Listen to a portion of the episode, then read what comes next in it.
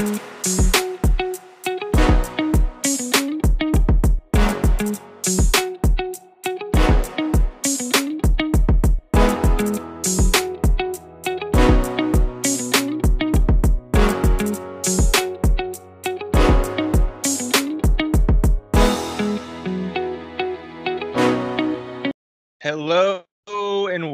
welcome to another episode of the Planet Fantasy Podcast. This is not Damon's voice. This is Kyle. I am missing one half of my dynamic duo. Damon is away training in the Swiss Alps to become Batman. I don't know. He's up to something. But uh, I am joined by two lovely guests. Returning guest Micah. How's it going, man?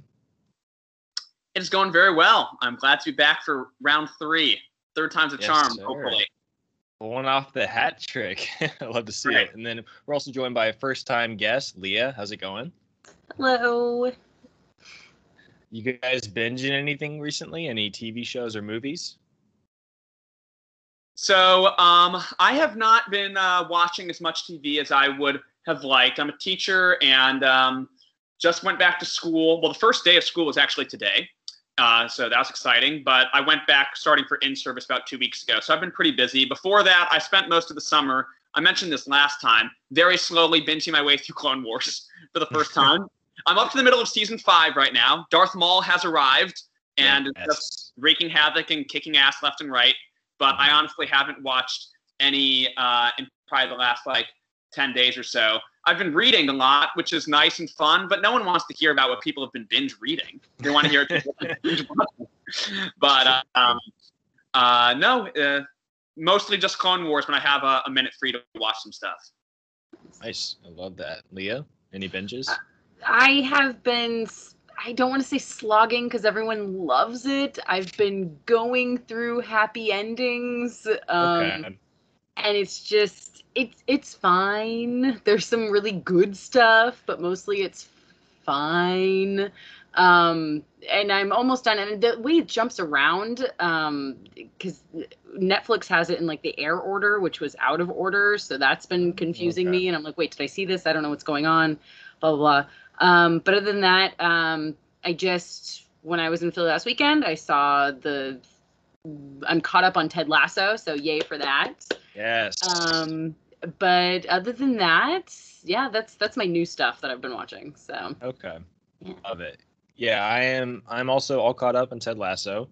Just an absolute delight of a show. I don't care that they aired a Christmas episode in August because it was just 30 Delightful. minutes of. it's just so good, so joyful. Um, and then I'm kind of slowly working my way through a rewatch of Brooklyn Nine Nine. Mm. Um, I had never, I had never caught all the way up when the new season came out, so this is like my last chance before it before it ends. But I am loving it so far, and you know, I I can't say anything that literally everyone has hasn't already said. It's a great show. If you haven't seen it, like me, go watch it. I love Um, Brooklyn Nine-Nine as well. Um, I just, have you, so you haven't watched the new episodes yet, have you? no, no, but I heard John C. McGinley was uh, in like the first episode, and that's just did? that's enough to get me in. Yeah, Yes. Oh, that's fantastic. Dr. Cox did Love did him. pop up. Um, yeah, I just watched Brooklyn Nine Nine for the first time last summer, like a year ago, I believe. My wife and I watched it, and it's just glorious. It's just the best. I would say, obviously, the Halloween heist episodes are incredible, and I think that I'm. I think I have the right one in mind. The third one, which I believe is the one that Amy wins, mm-hmm. is maybe one of the funniest things I've ever seen. So like, I don't know if you've gotten the third season Halloween heist, but they're all Yes. great. But that one, I was just like, sometimes with an episode that's just so good, you're like just like cheering. You're just like, yes, this is You perfection. give it a standing ovation at the end. It's exactly. Yeah. the whole, the whole show is amazing. Exactly. That will certainly be the topic of a fun Effies once that show wraps up. Um, and speaking of awards, yeah, today we are here to talk about the Oscars. Love them, hate them. I do plenty of both depending on the year. um, we are going to talk about the biggest Oscar snubs, um, the times that the Academy just got it wrong. Like like always, we each get four picks, and yeah, we're going to be keeping it pretty loose. We were talking about it before we started recording. Um, as long as it has to do with the Oscars, really anything's up for grabs. It can be a specific category, or if you just think that something, some injustice has been served to a, a person, and we're going to talk about it. Uh, to decide the order, as always, we got our trusty deck of cards from definitely not a sponsor, Blockbuster.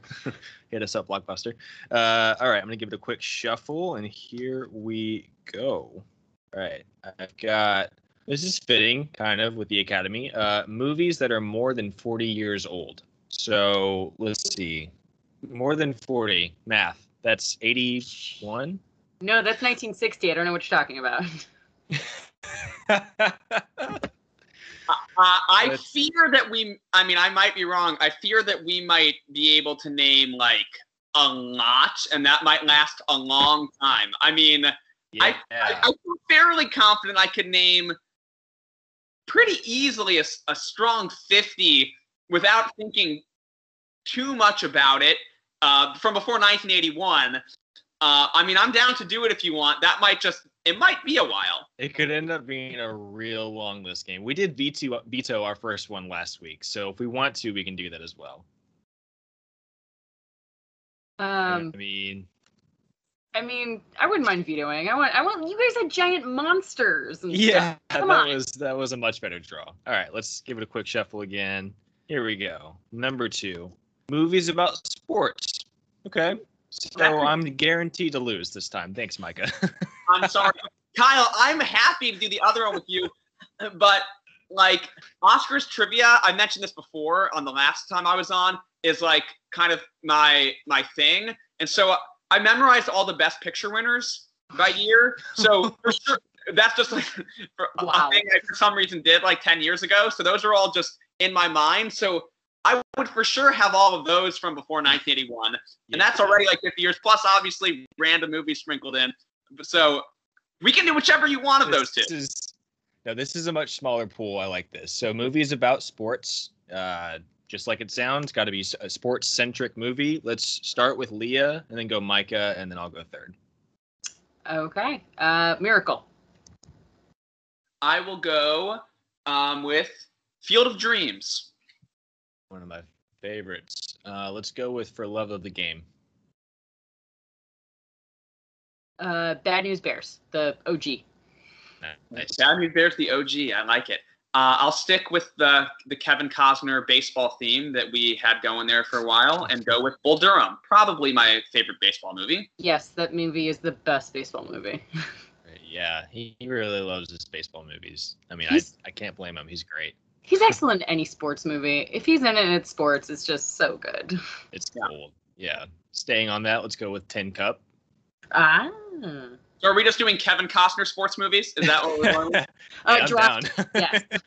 yes. All right, on to Micah. It's me. Okay. Yeah. Um, I will uh, obviously the Kevin Costner sports classic Dances with Wolves. No, I'm joking. um, let's let's pivot. Um, I'll go with my favorite basketball movie, and maybe my favorite sports movie. Period, which is White Men Can't Jump. Uh, mm-hmm. Ooh, nice. Uh, let's go with one that I think a lot of people think are is boring, but I love the science or like this behind the scenes stuff. Let's go with Moneyball. Moneyball's fantastic. Uh, Mighty Ducks one. Yeah, let's get some hockey in there. Absolutely. um, let us go with another baseball movie, Eight Men Out. Oh, I love that one. It's a good one. Um, let's go with the rookie. Let me go D two. He's just knocking out all of all of all the, the entire the entire Mighty Ducks franchise. Expanding off of Kyle's pick of the rookie, I will go with one of my favorite movies from childhood, a movie I probably watched 30 times as a kid, which is Rookie of the Year. Ah. And uh, a movie that convinced me that if I break my arm, I too can become the closer of Chicago That's how it works, actually. Yeah. uh, all right, this one's for a friend of the pod, Katie. Space Jam. I did not see the new Space Jam. I have no idea what you're talking about. They've only made one. I, missed the that's HBO, I missed the HBO Max window. And I just went, eh, all right, that's fine. Uh, I'm gonna go Sandlot. Ooh. Oh, one of the best ever. One of the best ever. Let's go with Happy Gilmore. Ah. Nice. Uh, let's go with the natural.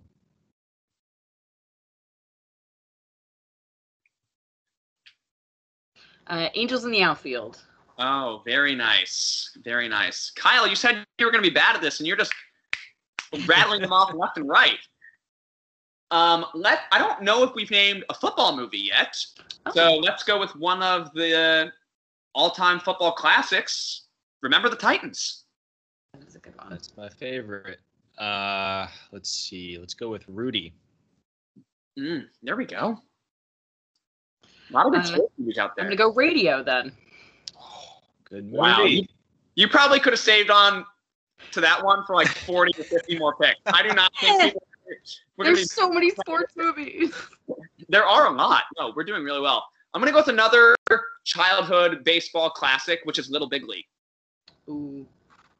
Is that the one where he owns the the team or he manages it? He owns the Minnesota Twins, and Ken Griffey Jr. robs them of a home run at the end, and uh, everyone's very upset. That's my main recollection of the movie. Ken Griffey Jr. it. robs the Twins of, of a pennant. Nice. Uh, I'm gonna say Mighty Ducks three. Get it out. Yeah. Just keep rolling. Got him off. Is it back to me? I lost track of the order we're in. Okay, just nailing all the Mighty Ducks ones. Those are Um, gone. I'm gonna go with a a, uh, a hybrid sports movie that's about a made up sport, but a comedy classic, BASEketball. I say that counts. That's a Yes. Oh, absolutely. BASEketball is one of the most prescient movies in terms of just like the the total monopolization, like and the, the hybrid of like sports and culture, and just how everything is monetized. It's actually pretty brilliant, while also being one Oh, of the yeah. stupidest movies of all time. Love BASEketball. So good. Um, let's go with Major League. Ooh. Can't believe you hadn't said it yet. That's that's not even his favorite major league. It's true. Uh, I'm gonna say 42. Okay, very Yeah. nice, very nice. Hoosiers. We haven't said Hoosiers yet. Oh yeah. All right. I'm gonna do this one, and then I'm gonna start five count right away because we're going. This is going too long. So let's see. Uh, any given Friday. I don't think that's the name of that movie, Kyle. Any given Sunday. There you go. You got it. No, they play football on Fridays. It's fine. Yeah, it was. Uh, it was a special case. Uh, All right, Jerry start the Maguire. Five count. Good. Very nice. I will go with The Wrestler. Good. Ooh, that's a good movie. Um, Warrior. Uh, keeping it single names. The fighter. Rocky. Oh, I can do it this all day. All right, Rocky two. Rocky three. Do we have to go through and name all the Rocky movies? I'll leave them on the board for you guys. Cinderella Man. Good one. Uh, Rocky four. You said Rocky four. Yeah. All right. Uh, Creed. Yeah, I'm not gonna fuck up this one. Rocky Balboa. Oh. There, there you go. I- I'm not gonna. I'm gonna be petty and give myself not a chance of get doing with the fifth one because I hate that movie. Creed two. Uh, uh, oh my goodness, girl fight. Okay. Yeah. Fighting with my family. Yeah. Oh yeah, Okay. good I movie. didn't see it, but I know it was about wrestling. It also has the It was golden really good. approval. Yeah. Movie could be garbage, but it stars Florence Pugh, so it's great. yeah, There you go. uh, let's see, Million Dollar Baby. Love it. Uh, replacements. Varsity Blues. Oh, I love Varsity Blues. Uh, let's go with Major League Two. Uh, match point. Major League Three. Back to the minors. Let the record show for the listeners.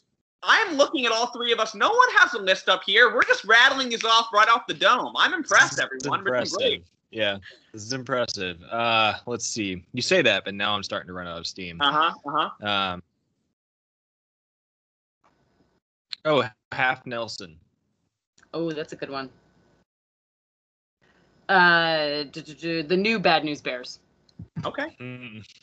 Win Win, which is a Paul Giamatti movie where he's like a wrestling coach. Very good movie. Yeah. Another good wrestling one, uh, Foxcatcher. That's gonna be my next one. Mhm. Uh, uh, I don't know if I said that one. Uh, would Fight Club count? It's more It's fine if it doesn't. I got another one. punching than sports. I'd say- yeah, probably not. We're opening up a whole other can of worms if that's on the table. Uh, Raging Bull. there we go. Very nice. uh, rollerball? It's like a made-up sport, but it's definitely a Oh, sport. oh yeah. Okay. Oh, absolutely. Um. Uh, uh, happy. No, not happy feet. That's Happy the other penguin one. The other penguin one. Uh, Oh, uh surfs I know what you're thinking. Surfs up. Love that movie. Uh, Whip It. Would out cold count for skiing, or have we gone too far off the Snowboarding. rail? yeah. That, that, I think that counts. Okay, we'll do it.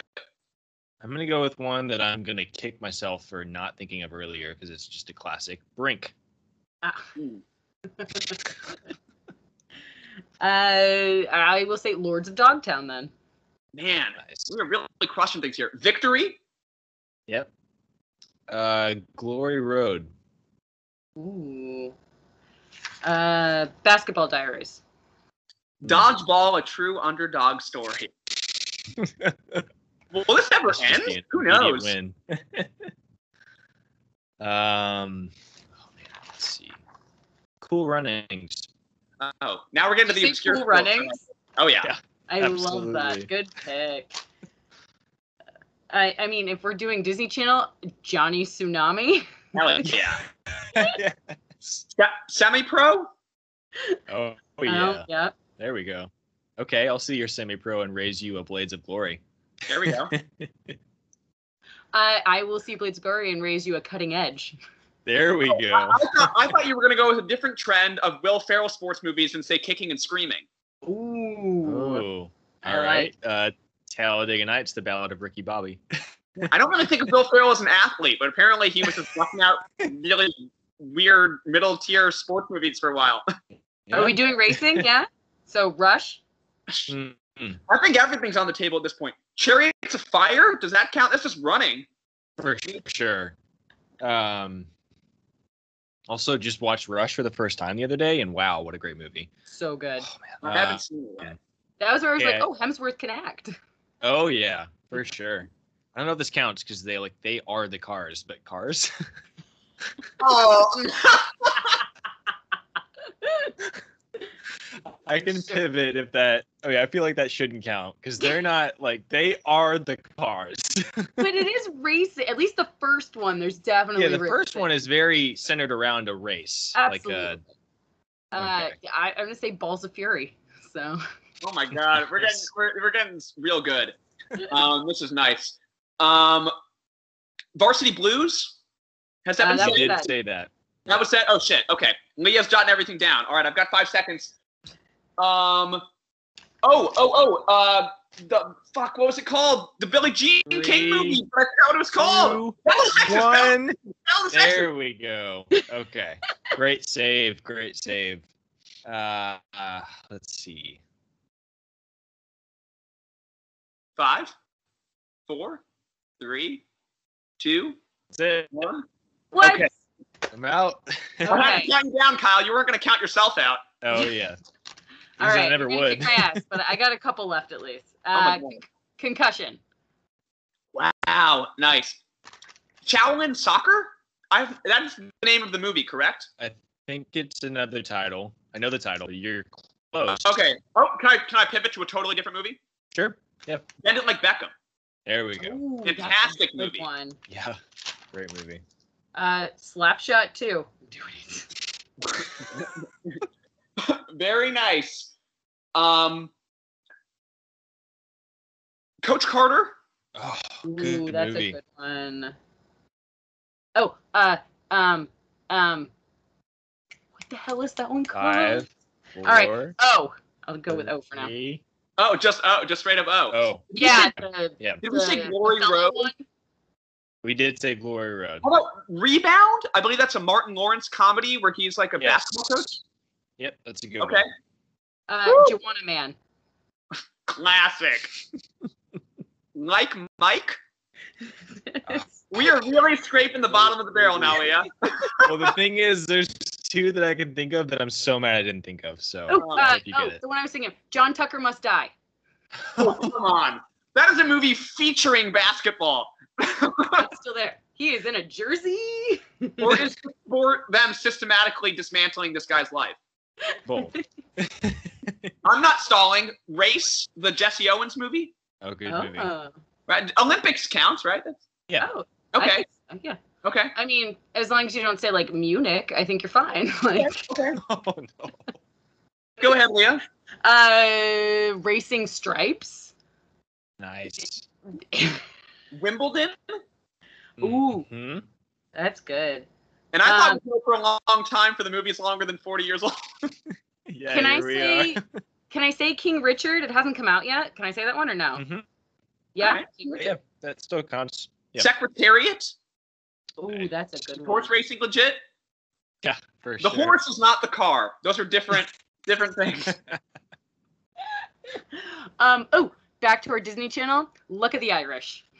Okay, Oh. there we go. Now we're talking. Now we're Classic. talking basketball. Seabiscuit, as long as I'm on the horses. Oh, that's good. Oh God, I know there's another golf movie, The Legend of Bagger Vance. there Yeah, we go. Absolutely. Yeah. Man, this is good. There's a bunch of Five. awesome movies. Or- I know I'm missing. Oh, so God, is Rocky Five still on the table, Kyle?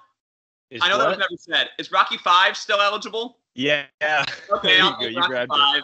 I feel terrible about it. I'll do it. I'll do it. I don't care. I'm shameless. Did we say Million Dollar Baby? We Did we did. Million Dollar Baby? Four, We said Yes. it. Did that one? three, Uh, two, Uh, I one. can't think of anything. Oh, Shit.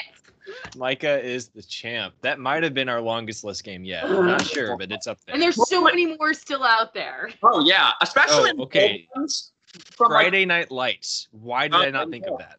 there we Friday go. Night Light. So I think in particular So we left a lot of football ones on the table. There's probably honestly like a hundred more, yeah. but uh, you know, it's probably for the best Oh, that we wrap. it up. Gridiron Gang. Two of those. Like, Oh my gosh. Yeah.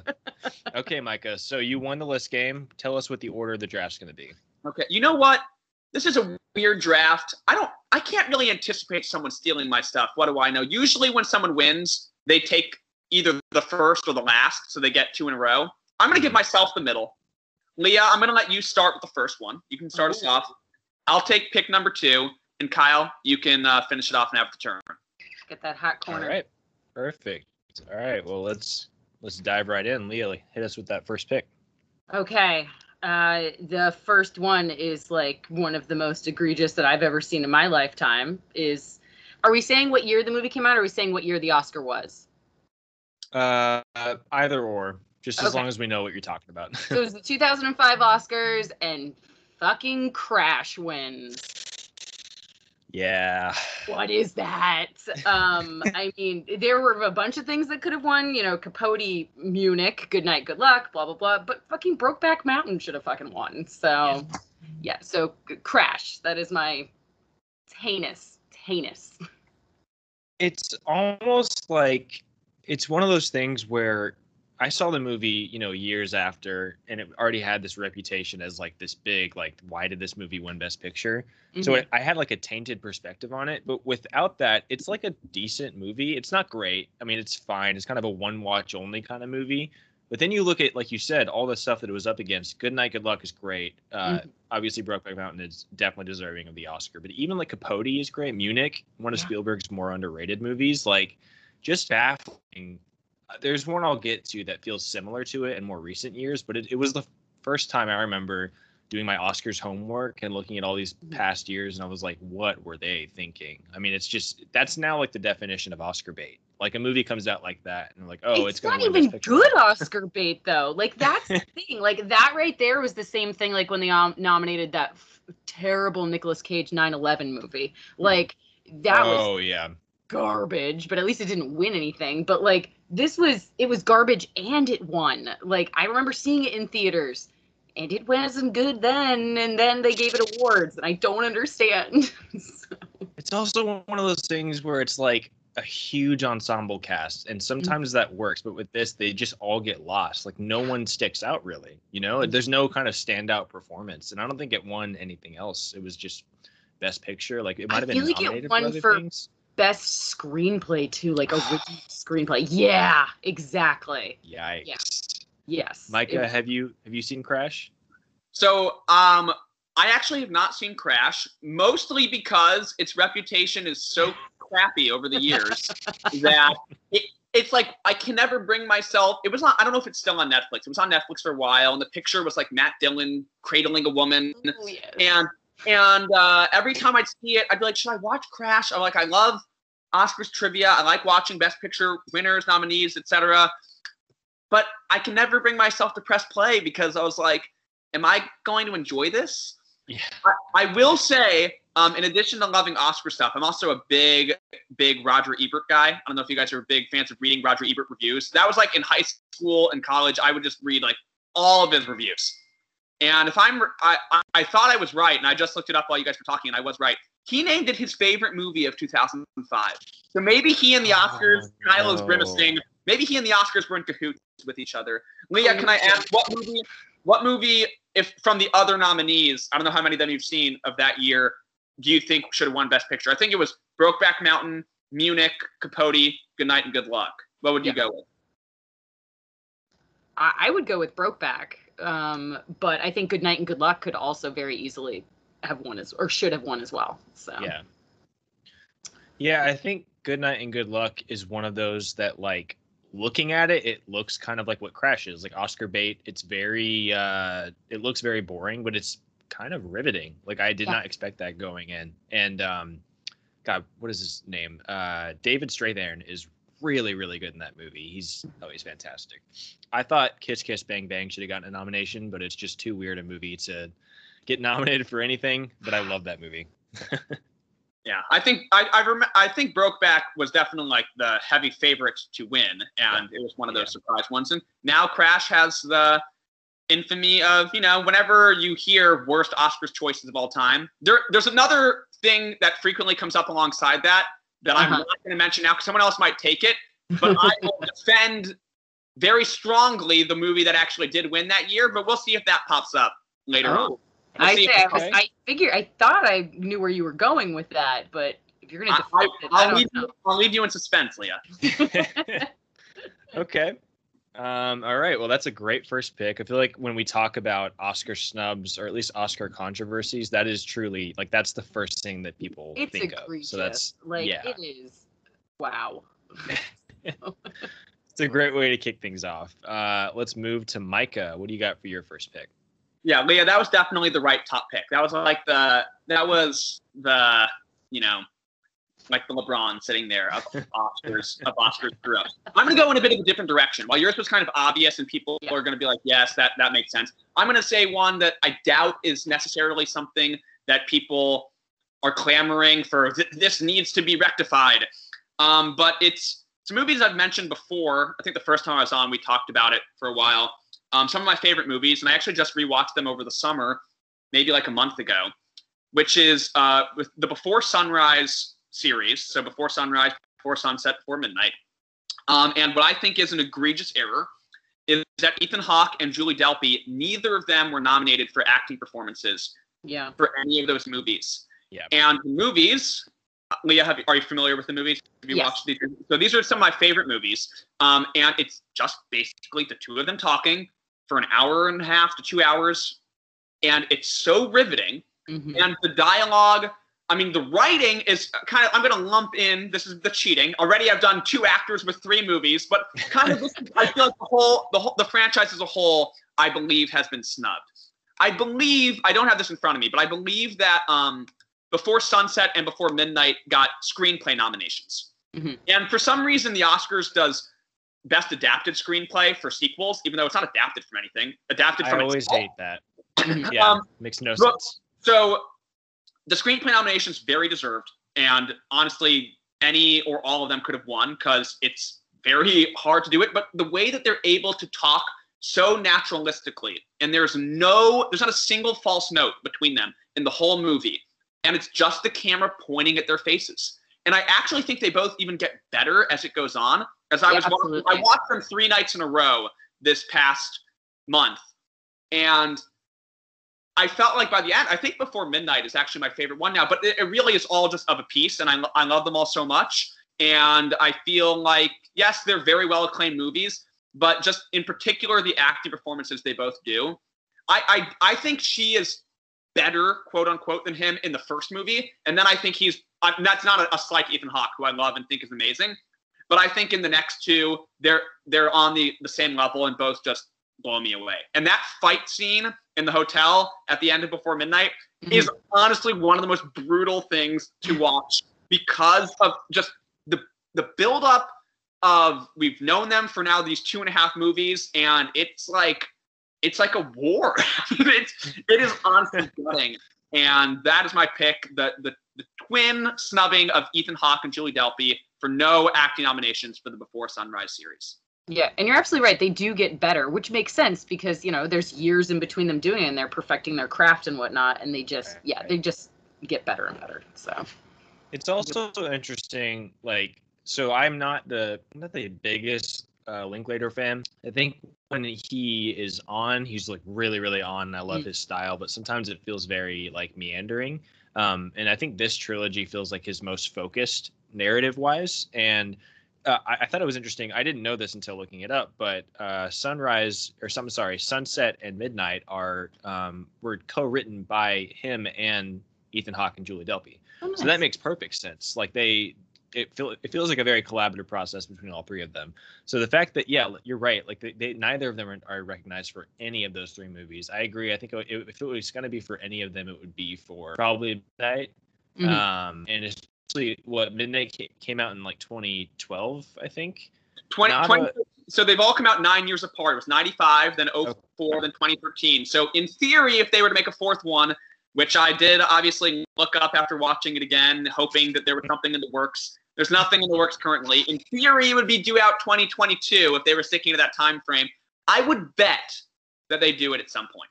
I don't even know which Or- before It's brunch. never in a rush. before before brunch. Before brunch. um, I yeah, I think Midnight would have been their best chance because I'm thinking of 2013 and it's like not a ton of strong competition. There's one that I best actor that I might mention later who I think should have been nominated, but um, otherwise not a whole lot of strong competition for Ethan Hawke in particular. So the the fact that he wasn't recognized and also this is a kind of thing a lot of people blow up the idea of them making Boyhood together, him and Linklater, and I think that was a cool achievement that they, you know, they spent 12 years making that movie.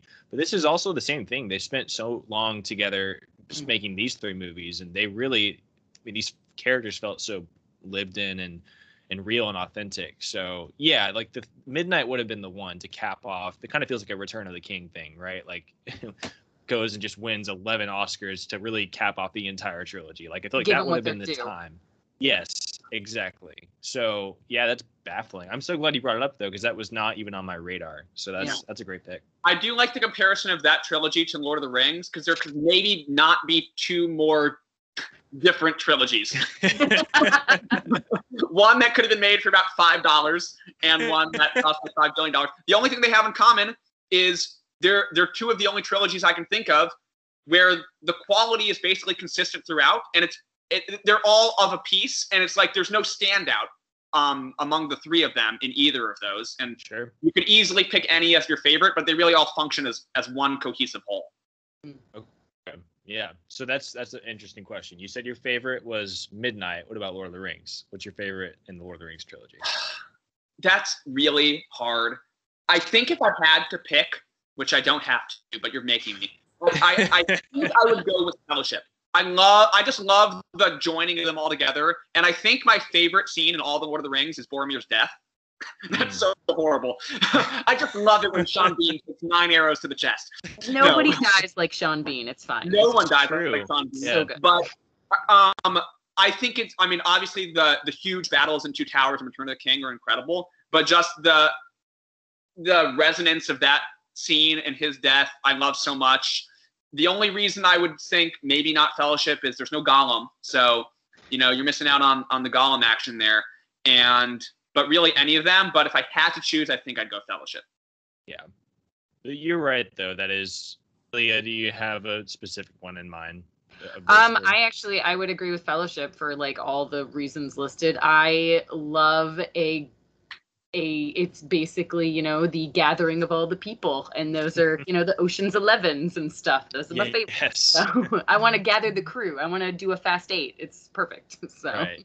yeah and also like one of the best prologues in any mm. movie. Mm. I mean, the way they kick things off with Galadriel and just ah, so good. We've talked about that enough on this podcast, but yes, you have. Uh, that's great. that's a great pick. Love the Before trilogy. Justice for Ethan Hawke and for Julie Delpy. Mm. Um, mm. We're gonna go to a quick break before we come back with my first pick. Are you tired of Planet Fantasy and their miniseries? Were you excited when you heard Children of the Tube and Acolytes of Film were finally coming to an end?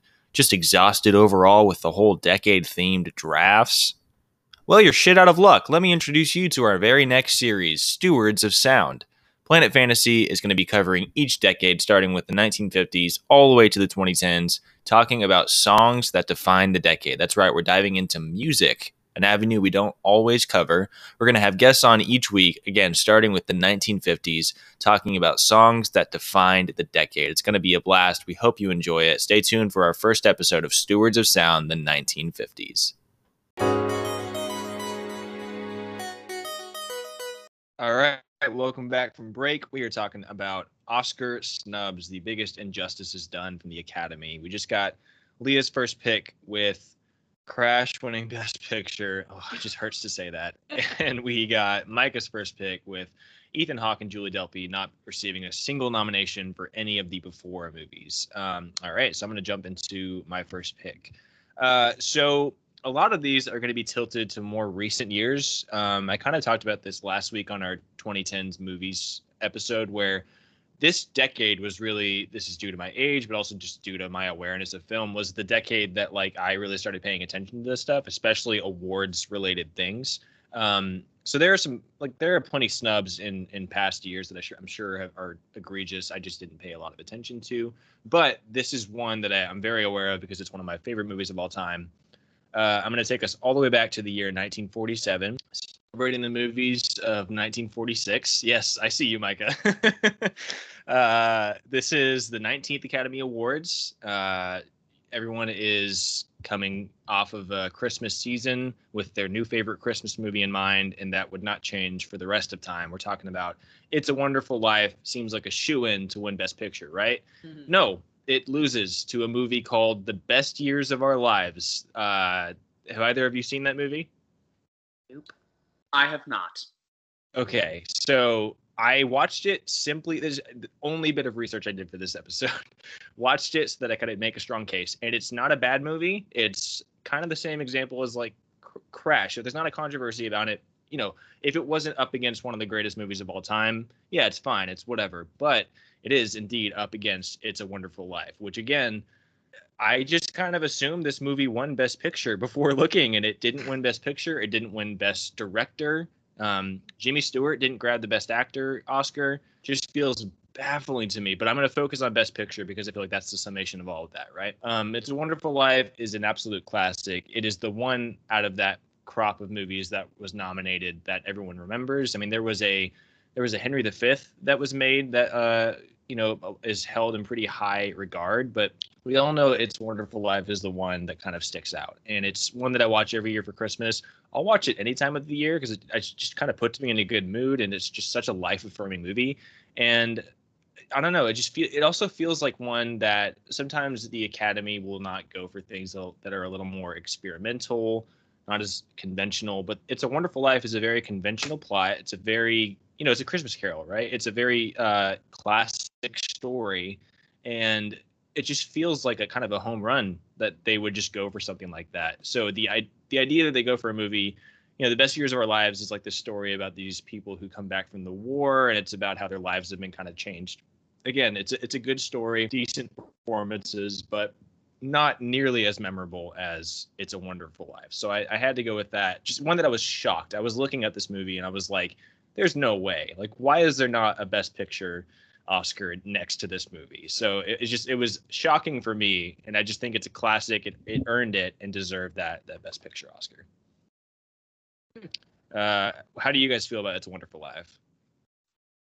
Uh, It's a Wonderful Life is I don't know. I like like the if I'm gonna pick one of the Christmas Carol movies to watch, I'm sorry, it's not gonna be It's a Wonderful Life. It's gonna be Scrooged or Muppets Christmas Carol. That's where I'm at.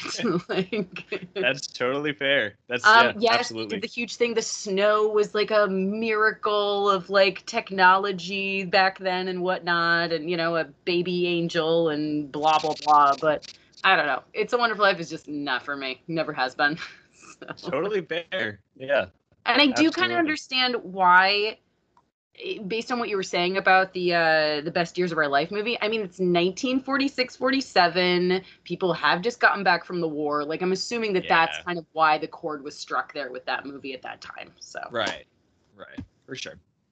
Um, I really enjoy It's a Wonderful Life, but I honestly haven't seen it probably in more than 10 years. It's not, uh, as a Jewish person, you know, I don't feel obligated to rewatch certain Christmas staples every every holiday season. weird.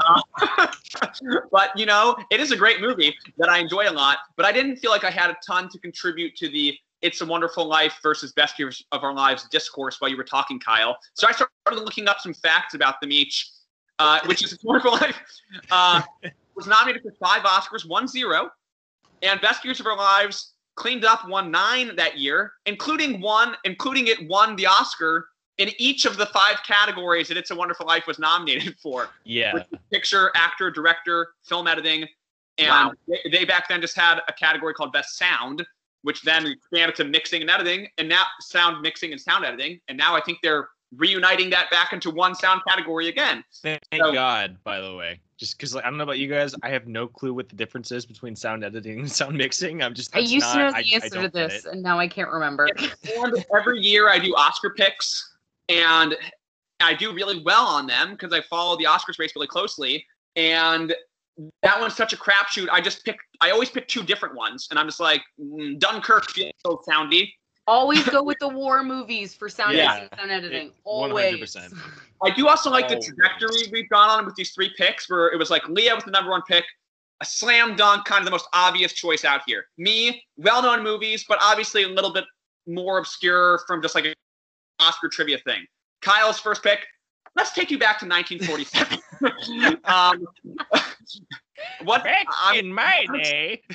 I'm excited to hear what the next pick. If we just get like increasingly more obscure, like it's 1951, and they had best the scene. film edit, the best makeup and hairstyling Oscar went off the rails. and we just keep going down a rabbit Oh hole. man. Uh, all right.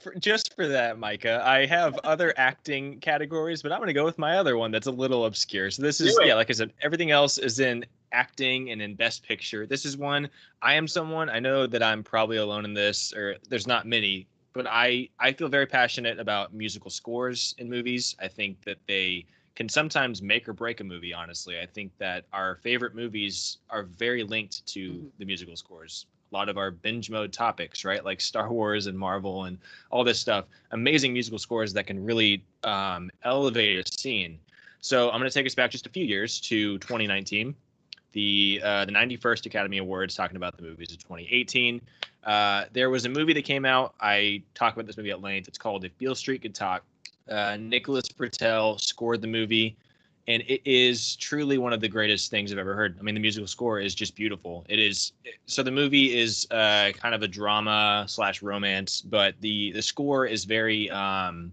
jazz heavy, kind of, but also very orchestral and just there's a track called Agape that is just utter perfection. Um, and it lost uh, best original score. Um, the movie only won one Oscar, and it was for Best Supporting Actress for Regina King, which is very, very well deserved because she's So fantastic. Um, but it lost to uh, Ludwig Göransson for Black Panther. This is my not hot take because I love the music for Black Panther. I'm not about to have a whole you know army of Marvel fans come for me. love the music. I just watched the the new episode of What If today, and and you hear bits and pieces of it in the background of some scenes, and it really was just very moving because it was great to hear Chadwick's voice again.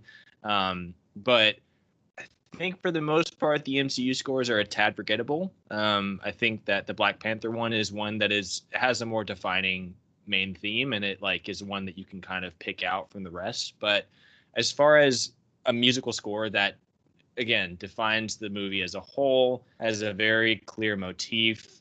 Just it felt like it was another one that felt like a shoe in. At least for me, it felt like a natural choice to go with the Nicholas Britell one.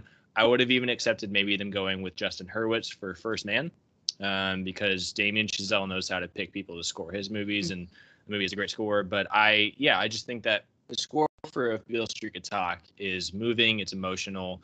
Um, in some of the more intense scenes, you feel it in the music. A lot of the movie is not very dialogue heavy. It's just very like um, atmospheric, and and the music really makes or breaks that in some of those scenes. So it just felt like a a true opportunity to honor, I think, a category that sometimes gets overlooked uh, as an important ingredient to a movie. And yeah, I felt like they kind of fell short. I don't have anything against the the score for Black Panther. I think Ludwig is great. He, you know, his score for Creed is great. His score for Mandalorian is really fun. But um, Nicholas Britell in general is just one of my favorite composers right now. And I don't think he has yet to win an Oscar. This was the year that I was like almost positive. Um, and it didn't happen. So I'm holding out for his next project to to grab the award. But I feel like this should have been the year. But am I alone on this hill? Am I the only person who cares about musical scores here? no, no, musical. You're absolutely correct. Like they definitely scores and soundtracks. Like I mm mean, I'm generally more drawn toward a soundtrack. That's why like I don't honestly think of Black Panther score. I think of its soundtrack, which I do think mm that they were robbed and they didn't win that, which was bullshit uh, for best song um, that year, but you're 100% right. Beale Street Could Talk was like, it was gorgeous. Um, I did really love the Isle of Dogs uh, score as well. Oh, um, oh, yeah. Which was just quirky and weird, which I mean, obviously it's quirky and weird. Uh, it's Laika. Um, but uh, yeah, it's, yeah. Uh, Black Panther just doesn't, it was surprising that that was the winner, that it was even nominated, honestly, for, for best score. But. Yep. I I do not recall the Beale Street score off the top of my head. I have seen the movie and I loved the movie. I thought it was great. Um, but you've inspired me, Kyle. I am going to go back and and re-listen, cue up that score and listen to it sometime this week. Yes. Um, I was looking while you, while you were talking about some of the other movies that came out that year. Um, I was curious what animated movies came out that year because animated movies usually have really good scores, like Pixar movies and stuff. Incredibles 2 came out that year. I don't re- know the Incredibles 2 score well, like off the top of my head. The original Incredibles score is amazing. Well, that's the thing is like it felt like a very big rehash of the original Michael. Probably, probably, yeah. You know, um, so. so. I'm sure it was great. Um, it was probably the same guy who who wrote it. Um, but that wasn't one of the ones nominated that year. Um, but as you guys were saying, I don't know why they don't just add best soundtrack as a category. That'd be a great yeah. category. And there would have been a slam dunk winner that year, and it wouldn't have been Black Panther because one of your favorite movies of the pod came out that year, which is Spider-Man into the Spider-Verse, which is one of the yeah. best soundtrack. I mean, Such actually, honestly, Black Panther and Spider-Verse have two of the best soundtracks, like of any movie. So that would have been an Oscars race. That would have been great. Yes. Yeah.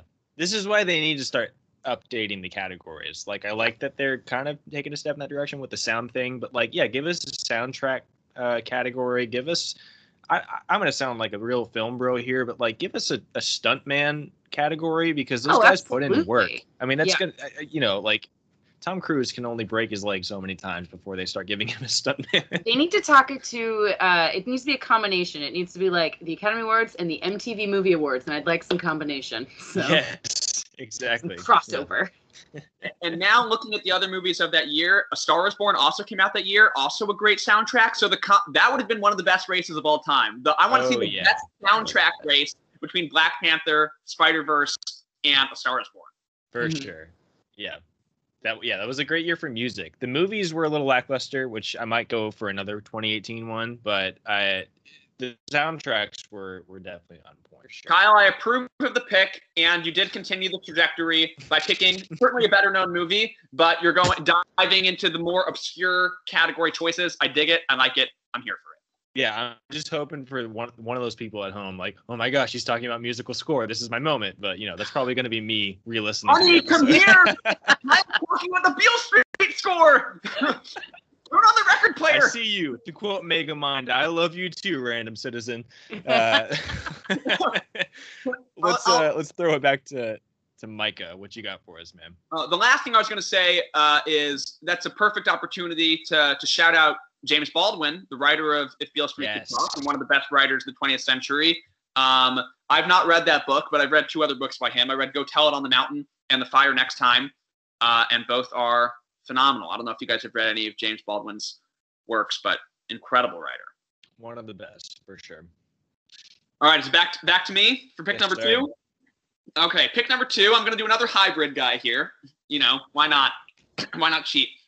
I'm gonna go with an actress who actually has won an Oscar before. She's won Best Actress. Look at the buildup I'm doing here. Uh, for a, a very good performance, but there are there are two other performances that she was not nominated for in either one. And I think that they're both two amazing performances. And it's not a surprise to me that she wasn't nominated in either of them because it's in a genre of movies that the Oscars criminally overlooks, which is comedies. And we've we've talked about it before. Um, and I'm talking about Reese Witherspoon. Everyone loves old Reese. And two movies that I feel 100% are incredible performances that should be recognized and nominated for are Election Hmm. and Legally Blonde. Now, one of them, Legally Blonde, I would say, not a surprise at all. It's kind of a, you know, it's a, it's, it's, it's not in any way an Oscars movie, so to speak, but that just belies really how good of a performance it is and how tricky of a thing that is to pull off. Um, and and obviously, it's you know, Legally Blonde's an iconic movie that people love 20 years later, and it's just really difficult. The, the degree of difficulty of, of crafting that performance, I really can't think of another actress who could have done it and done both like how smart she is, but how how dumb she seems at the beginning, but there's really intelligence behind it, and how hilarious everything she says is. That's amazing. Election, uh, on the other hand, is a is kind of in the Oscars-y wheelhouse, and Alexander Payne movies have been recognized a bunch uh, by the Oscars, and I love Alexander Payne's movies, and that's probably my favorite one of his, either that or Sideways, which is a movie I, I really love. And uh, Tracy Flick is one of the best film characters of all time. And it's it, it is it is a hilarious character and kind of a scary character and just this really unique character she crafted. She ended up winning an Oscar for Walk the Line, where she plays June Carter Cash, um, which is a good movie and she's good in it, but it's not nearly as memorable and influential as a performance as either of those two. So, in my mind, comedies are criminally overlooked by the Academy, and Reese Witherspoon deserved the nomination for Legally Blonde and Election. That is pick number two for me. Mhm. I love it. Leia, how do you feel about Reese Witherspoon, those two movies? Um, Legally Blonde doesn't surprise me that it didn't get picked. Um, Election though is part of, I mean, it just the huge snub category of the movies that came out in 1999. It's insane what actually was nominated versus what came out and was actually reflective of what was happening in the freaking movie world at that point. I mean, Election, The Matrix, Fight Club, uh, you know, Office Space, and Blair Witch, and Virgin Suicides, and Being John Malkovich, and like almost none of that was there. Like here and there, but like it was an election is just a part of that. Rushmore, like all of it, it was. It, it was insane that everything got snubbed that year for for those and what what was it cider house rules Big Cider House Rules year. what Oh, the that is a hell great is book. that what the hell is that you Paul Rudd is in it. what was He that is. Yeah. Paul Yeah. Rudd. Yeah, that, big Cider House Rules year though, for sure. that, that's not representative of what's happening in the movie industry right then though like what the hell Like, it's That's true. milk toast Yeah. like it's terrible Um, but yeah, election should have been up there. Uh, a pick flick, it's so good. She's, yeah, that was definitely one of her her best her best roles. So Yeah. I so I've seen Legally Blonde. I'm a fan, but I kind of like Leia. I I get it. Like just the Academy just kind of ignores comedies in general. Um I thought I'd seen Election, and the more y'all were talking about it, I don't think I've ever actually seen Election. so good. Kyle, it's so good. Do you know the Put it on your premise? Premise? Vaguely. Matthew Yeah. Broderick, without like getting too much into it, basically Matthew Broderick's a high school teacher, and Reese Witherspoon is this very type A student who wants to be the head of everything in the world, and she wants to be Stuco president. and they he really much does not want her to be Stuco president, and it's basically like a satire of both high schools and politics, and it is Okay. honestly It's Really. so good. it, it, it is unbelievable. I usually I Um, do a double feature a lot of times where it's election and Rushmore, and I watch them like back to back because it just they just set they just seem like they go together. So Oh, absolutely. When you were saying Reese Witherspoon, I didn't think you were gonna go Legally Blonde. I did think election, but I didn't think Legally Blonde. I thought you were gonna go Pleasantville. So I Oh, was yeah. surprised about about the Legally Blonde. I love the me- much better Tobey Maguire movie. Such a good Tobey Maguire movie. I thought you were going to say you thought I was going to go just like heaven. Um, no, but well, the thing about Legally Blonde is right. It's so easy to dismiss it because you know it's just the genre and it's like a lighthearted comedy. But but that's kind of my point. Is it's even within that, it's really hard to do well. Right? Yeah. It's I, I would say that that's a harder role to do and to nail it so perfectly and to have it stand the test of time so well um, and be so like era defining is it's not like it's harder to do a dramatic role. It you know it's just looked at more seriously by uh, the Oscars. That's For why sure. Damon's if anything, here.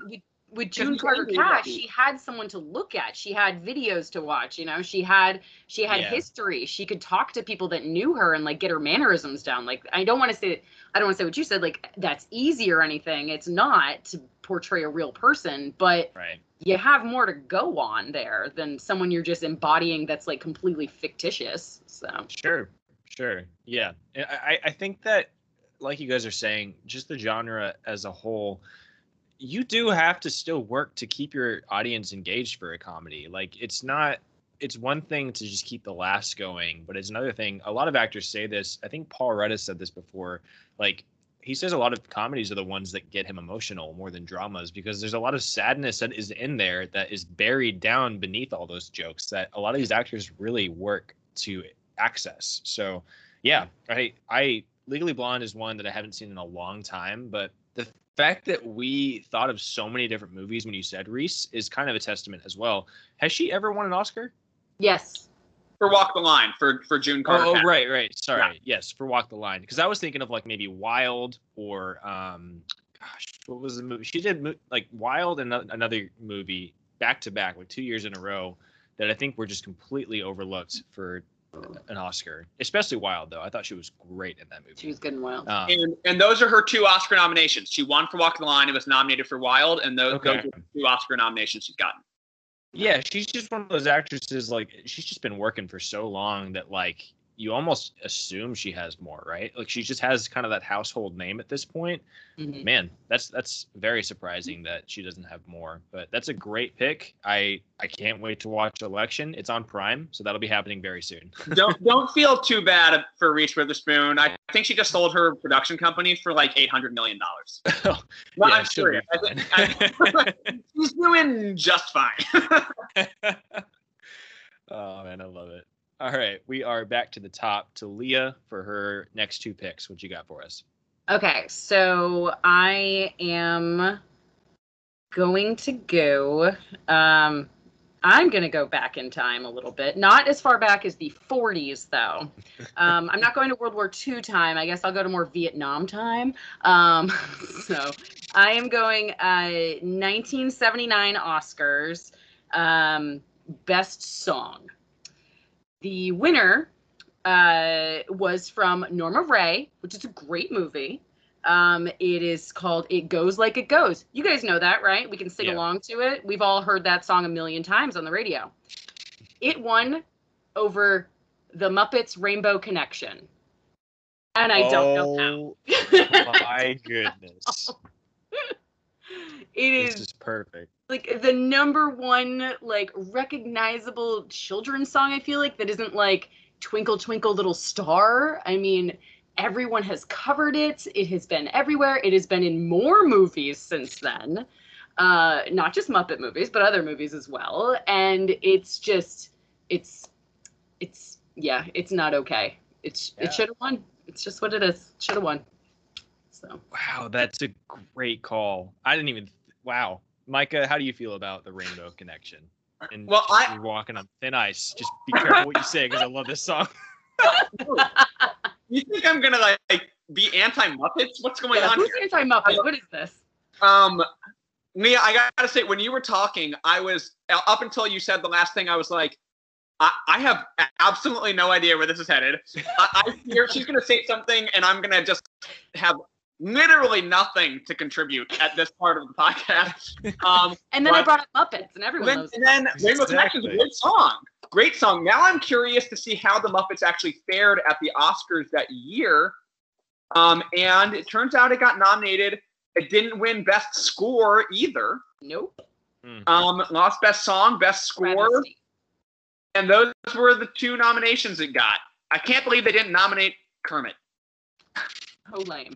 He was crushing it. so that's my Working thoughts. hard. That's my thoughts. Yeah, And yeah, I mean, Sold an Oscar over Miss Piggy. I, that oh, she would murder him forever.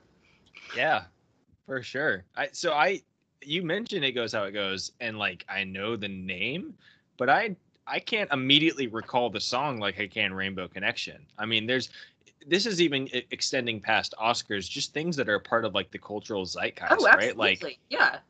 I- Every kid knows Rainbow Connection in some form or the other. Like, Mhm. yeah, yeah, and gonna it, it's it's had a different life cycle each decade. Like oh, abs- just every because the generation has their own thing, favorite version of it. hundred percent. for Yeah. sure. Do you For have sure. a favorite Yeah, so version that's- of Rainbow Connection, Leia?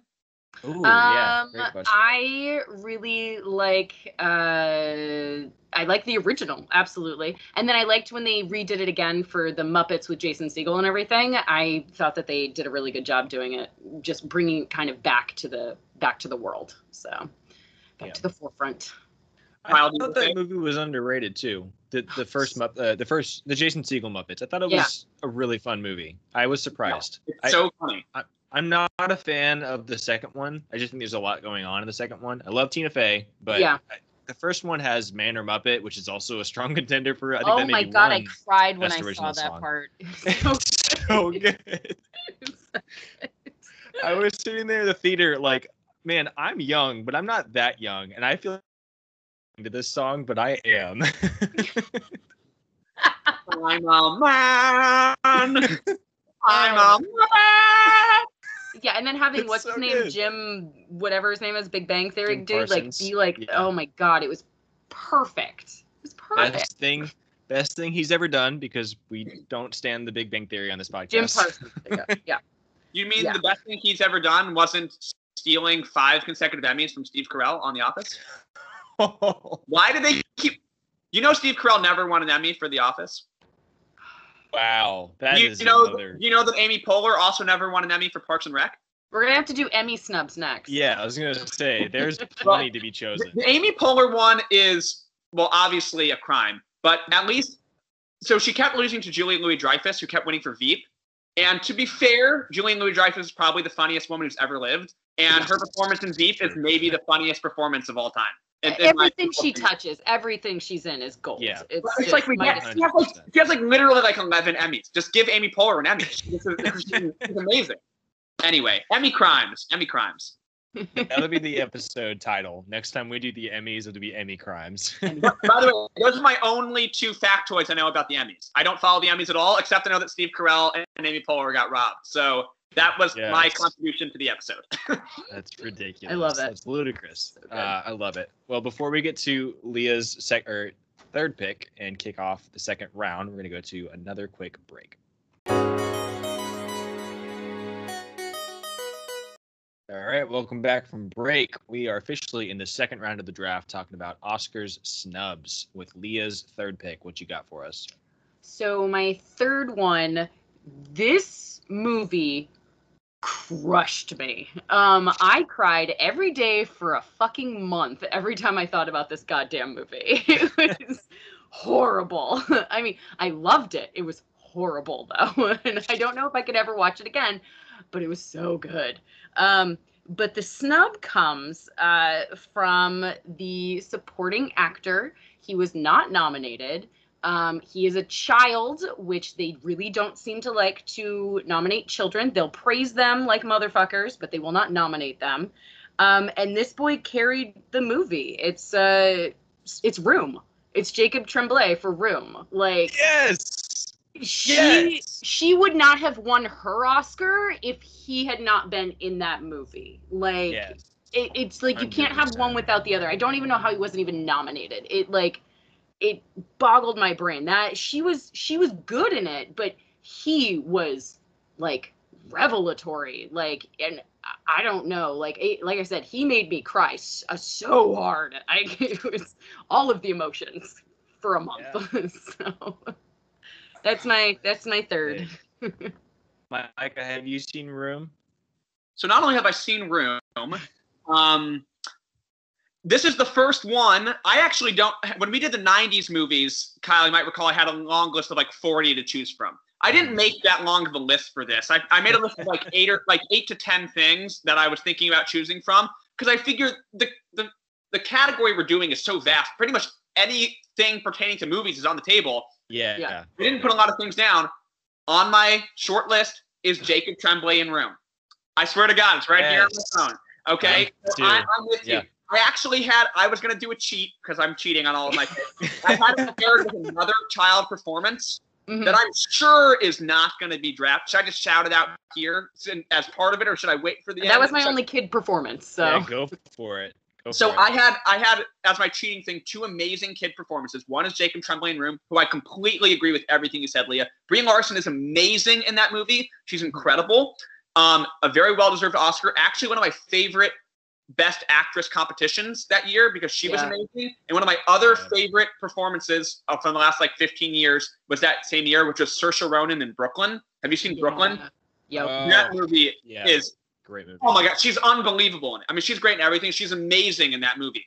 Yeah. Um, and I'm totally with you. I remember when I saw Room with my wife, we were just like, "That's the best kid performance I've ever seen." Ever. Um, and we had read the book. Both my wife and I read the book, and I loved the book. I read the Um, book after, so I don't know if that's Me why too. it hit me harder, but Yeah. the movie hit me harder than the book did. Like it was. I, I read the book before, and so I and I really loved it, and so I had high expectations. And you really need a kid to be able to carry that movie. And I agree with you. It's one of the best kid performances I've ever seen. The other kid performance I was going to pair with that one in my cheating possible pick was Elsie Fisher in eighth grade. Did you guys see Oh, eighth grade? yeah. The Bo ah, Burnham the? Bo Burnham one, right? Yeah. Yeah. So Yeah. that movie I saw in theaters when it came out. Kyle, did you see it? I did. I hadn't seen it last time you mentioned it. I think it was on Yeah. the '90s podcast, but I, I I have might seen have it. mentioned it as something I loved, and it just floored me, especially someone who teaches middle school. And like, I don't, I can't think of another movie that like captured just the daily pressures, not even daily, like the minute to minute pressures of of everything in like a middle school dynamic, and just just like the the image of her, like I think the movie starts. I haven't seen this in theaters, but I, I believe it starts with her putting on makeup and then getting back in bed and taking selfies in bed and posting it to Instagram with a filter. It's like just woke up like this, and I like in the theater like started to cry. I was just like, oh my god. I was like, is that really? Like that is so sad that Yeah. she's having to do that. And she's amazing. She's in pretty much every frame of the movie, and she did not get nominated for an Oscar. And that movie, I think, um, is probably one of my favorite movies of, of the 2010s. I, I posted like a list on Facebook when the decade ended of my top 10 favorite movies of the decade, and I, I had that on there. So totally on board with the Jacob Tremblay performance, and maybe he and Elsie Fisher can do some sort of kid awesome performance. He's in something like right now, right? That I'm not thinking of, um, or that, that either just came out or that he was in. He was Um, in Wonder, and he was in Predator. he has not. He hasn't struck anything again, really, which is a Yeah, shame because you know he can thing do it. is like yeah he exploded onto the scene with No, room and then i was hoping that he would have this huge career after that and he Yeah. has he's been steadily working since then but nothing to the level of that i remember I, I, i, I was do so excited to break it you. see what's that I hate to break to you, but you guys are wrong. He, I knew he was in something uh, recent that was big, which is he's the main voice in Luca. He's the voice of Luca. Oh, yes I didn't know that. in That's that. so good. Oh, And, it's, uh, it's, it's um it's him and the kid from it right um what's the Yeah. kid's name uh the kid with the the the cast yeah So, and there's great, if great you go on. YouTube, there's great behind the scenes footage of him recording the lines. I don't know where he got such a good Italian accent. He's not Italian. Uh, Ugh. I just want to put him in my pocket. He's adorable too. I He is. So yeah, I I I guess this is spoilers. I don't know if either of you have listened far enough or if anyone listening. So last week on 2010s, I drafted Room uh, for one of my Oh. favorite movies of the 2010s. I haven't Um, listened to your 2010 yet. Just the first 10 seconds. That's that's one of them, um, and I adore it. I, I adore that movie, and yeah, Jacob Tremblay. The fact that he's not even nominated is just bonkers to me. I mean, I was sad enough that Sylvester Stallone didn't win Best Supporting Actor because he's that's the best performance he's given in a Rocky movie was in Creed. Mhm. But um, yeah, just I, I feel like you could the guy who won. uh, Nothing against Mark Rylance, but he was so boring in Bridge of Spies, and you easily could have subbed him out for Jacob Tremblay. Yeah, just he was he was revelatory in that movie, and like I said, I was like hoping he hasn't really matched that, but he has had such a fun, steady career since then. Yeah. I was really excited when he when I saw he was going to be in Doctor Sleep, and like no spoilers for that movie, but if you watch it, it's not the role you want for him. I was told I Um, should not watch that movie because I have a young child that age. So that's, That's what I was told. fair. yes, that, that's totally fair. I, I agree with I echo that sentiment. um, but it's great. Yeah, he's he's been working consistently since then. I'm really happy to hear that he was in Luca because that's what a delight awesome. of a movie. Yeah. And you want to hear something mind blowing? He's still 14 years old. He's 14. So much to go. so yeah. talented. I mean, yeah, that's just the only one I can think of. I'm glad you mentioned Elsie because she was great in eighth grade. The one that I can think of is the more like I feel like this was is the more like overrated one at this point, but I still love um uh what's his name? I I know the character's name, but I can't remember the uh, Haley Joel Osment in The Sixth Sense. I think yeah. he is also wonderful. I just rewatched the movie and I what that was one that was nominated, I think. Yes, He was, it I was. think Oh, he was yeah. nominated for an Yep. Oscar. Um but yeah, they're they're rare. They're so few and far in between. But when they come around, it's just like, oh wow, they know what I they're mean, doing. Sometimes it's just they need the right like, director. like little baby Saoirse and like atonement and stuff too. Like, and I mean, then Yeah. you know, like what she's gone on to become is like, wow. So Yeah. I, he's got so much ahead of him. It's he's. Don't gonna get me started on Saoirse Ronan and um, Here is Atonement is a movie I've only seen once, and it's more like I respected it for like it's very well made and good than like loved it and liked it. yeah, But it did something incredible. It took Benedict Cumberbatch and Saoirse Ronan, two of the most like likable performers ever, and made you just absolutely fucking despise them. oh, oh yeah, Um, but I do want to watch it again because all I really remember from the movie is like the ending and me just being like, "Wait, what is happening?" yeah. Um, yeah. It's got a fantastic tracking shot. I'll say that. The, the, Yeah. There's a tracking shot of the bat of the something that's happening in, in battle, and it's just beautiful. But I agree. I, I watched it and I was like, I appreciate the craft behind this. I think it's a really well made movie. I should go back because there's a lot of people that I love in that movie. Those two are Mhm. great, and then James McAvoy is also Yeah. fantastic in that movie. Uh, that's a great pick. I'm so glad we got some room love on this podcast once again because Jacob is just oh, I love him. I can't wait to Yeah, see what yeah, else as you, were, does. you were talking, I was, and you, you were building up, and I was like, I think she's going to take Jacob Tremblay in room. I, was like, I have that written down on my phone. That's actually Yes, one of right there. don't, I was going to put it in my honorable mentions. I don't think it was one of the four I was going to do, but it was right there on there. I'm actually, I'm excited. I, I'm teaching this semester um, in a high school elective that I'm teaching a, a literature and film class where we basically read books and watch adaptations, and we're going to read and watch Room. Oh So, wow. And, um, which I've never, I've taught this elective twice before in previous years, but uh, I change up the syllabus from time to time, Yeah. and I wanted to do this one. So we're going to be doing room in class, and I'm going to be Yeah. teaching it. It's going to be really fun. Room, watching room, like I, you even know, like it's not a spoiler or anything. Like you know that they get out and everything, but like watching him in the back of that truck is like Oh. I feel like it was the most nerve wracking like moment in it, that I've ever had in a theater. With the exception of like the entirety of 1917, like that scene was like like I, I you couldn't stop watching it. It was so like anxiety like producing and yeah. it was insane. Going back to score too, the music in that scene too is just it just hits and it's Mhm. oh it's anxiety, but it's also like please get out. Like I know it's gonna be great if you get out. Yeah. but- And when he's Ah, trying to run so away, like good. you feel like it's when you're having one of those nightmares where like you can't run and you're like, I am watching this happen and it yeah. Yeah. Oh, I just want to rewatch Room now. I That's a don't, great but I pick. do. To be clear, we have been talking about the Tommy Wiseau movie, The Room, right? No, the And four that- rooms. Four that- that- rooms. That is what we've been discussing, and we're in agreement that he was snubbed for Yeah, best actor, and of course Mark, hi Mark, was snubbed for best supporting actor, and the whole, and it was obviously snubbed for best football. Scene. How do we not name that for sports movies? The Room has one of the most iconic football scenes of all time. It's true. It's tremendous. true. Just I- I'm going to a remember, he did wedding Not hit weekend. Lisa. He did not. One of my best friends is getting married this weekend, and I just hope while we're standing around like in tuxedos that we can toss the old pigskin around for a while. As long as you bring a black wig with you, you should be fine. oh, you're so funny, Kyle.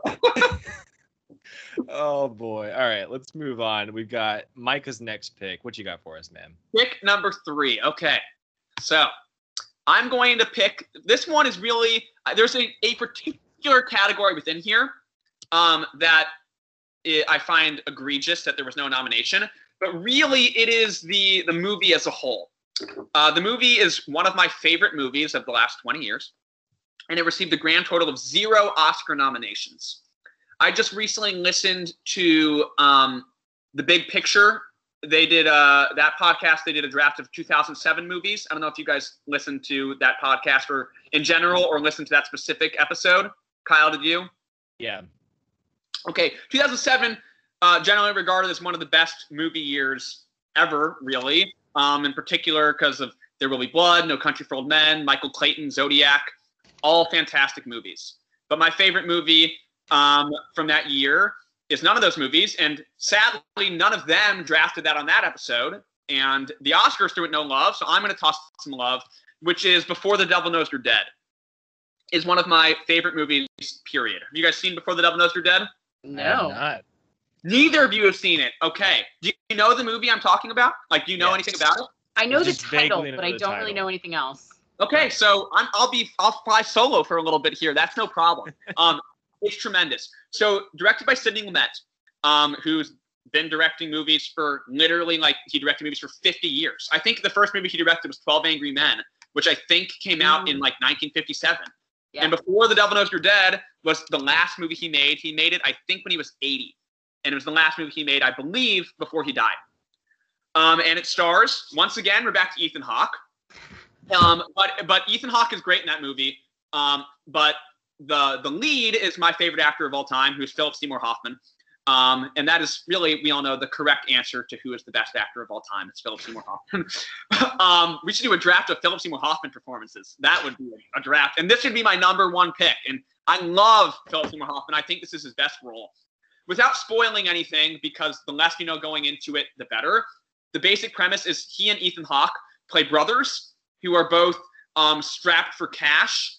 And so they plan to rob a jewelry store together, and things go awry. Kind of like in a Coen Brothers movie, how every Coen Brothers movie is about like a, a planned kidnapping that gets botched. Is if you think about it, the plot of like every Coen Brothers movie. um, and the whole movie's tremendous. Daniel Day Lewis won the Oscar for Best Actor of the Year for There Will Be Blood. It's hard to argue against that since that's generally regarded and rightfully so as like one of the best acting performances ever. But um, Philip Seymour Hoffman absolutely should have been nominated that year. It should have been nominated for Best Picture as well. Um, director, I uh, screenplay. It's just a riveting thriller, incredibly well made. The supporting cast is great. Marisa Tomei is in it. Albert Finney is in it. They're both amazing. Um, Rosemary Harris, uh, Aunt May herself, has a, a very short-lived role in it. She's not in it for long, but she's in it, and it's just an amazing movie.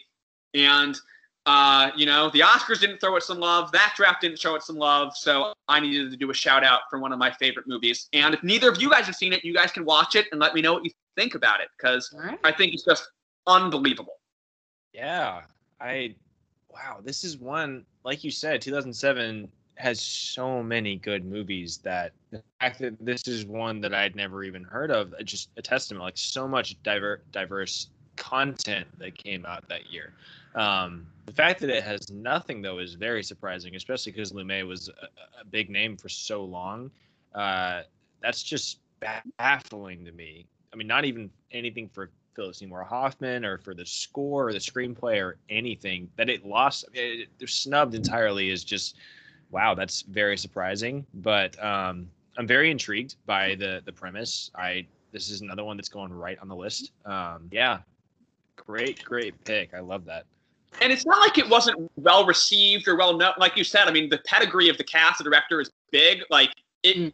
I'm sure its Rotten Tomatoes score, not that really matters, is incredibly high. Like it was very well reviewed, appeared on a lot of like film critics, best movies uh, of the year. I think it was just such a loaded year. It just somehow got shut out. But um, I, I I always tell people to watch it because it's it is legitimately when I'm if I was doing the 2000s movies draft, I would have been picking that one up for sure. Yeah, for sure. Wow, that's oh, that's interesting. I I can't wait to watch that movie now. Especially I've been trying to in the last like few months or so to like track down every Philip Seymour Hoffman performance that I haven't seen, mm-hmm. and that's obviously one of them. So that's I can't wait to check it off the list because I agree he's not like my all-time favorite, but I would say he's up in maybe like the top five for sure. And he does everything. Like he can do yeah. everything, and he's done everything. Like yeah. yeah. He even makes silly movies like Mission Impossible 3 way more entertaining. I mean, I love I unabashedly love the Mission Impossible movies, especially 3, but like without him, that's just kind of a goofy J.J. Abrams action movie, and he's mm-hmm. genuinely chilling in that movie. Like he's terrifying. uh, and talking about making silly movies uh, way better, Along Came Polly is not a good movie. He's unbelievable in it. so it's like everyone else in that movie is batting like 250, and he comes in batting a thousand. And it's like he went to Jack Black's house and was like, "Hey, I'm gonna do like I'm just gonna be you for a movie." Like it's like a Jack Black role. That instead they were like, "Screw it, we're getting Philip Seymour Hoffman to do it." And I believe I might be wrong. I believe he invents the term sharding in that movie. I, I, I might be wrong, but he like defines it. He explains that that's why they have to leave a party, and he defines the term. And yeah. I don't remember hearing it before then. And why would he have to define it if if it wasn't already well known? This is true. It's true. There you go. His, that's his legacy. Learn something new every day. Forget that Oscar. Forget all of his other stuff. It's sharding all the way. Oh man. All right. I'm gonna move on to my third and fourth picks. So yeah, keeping it back to like more mainstream stuff. These next two are gonna be very recent. Like I said, this is stuff that uh, just in this past decade is when I've really paid attention to not only the movies that came out, but the whole race leading up to the Oscars. And I'm going to go with a very recent one last year. Um, you know, last year was very mixed because we didn't get a lot of big releases. There was a lot of stuff that was delayed, but there were still some great movies that came out. Mm-hmm. And this past Oscars was the first time like I went to an actual Oscars party and like filled out a ballot and did all the did all the things. Um, and there was one that like I didn't care about winning, but I was like, this one I feel like is like kind of a, a natural like a no brainer. And I'm not going to go with the one that people think, which the fact that there's two is really troubling because the academy just really kind of screwed it uh, twice. But I'm going to go with one that's more kind of broad, um, and I'm going to go with Promising Young Woman being almost completely shut out at the 93rd Academy Awards. They won Best Original Screenplay, and that's it. Uh, and if you've seen the movie, Micah, I know you're a really big fan. Leia, have you seen Promising Young Woman? Yeah. Okay. It was the first movie um, I saw um, back in theaters when we reopened. So. Oh, okay. Awesome.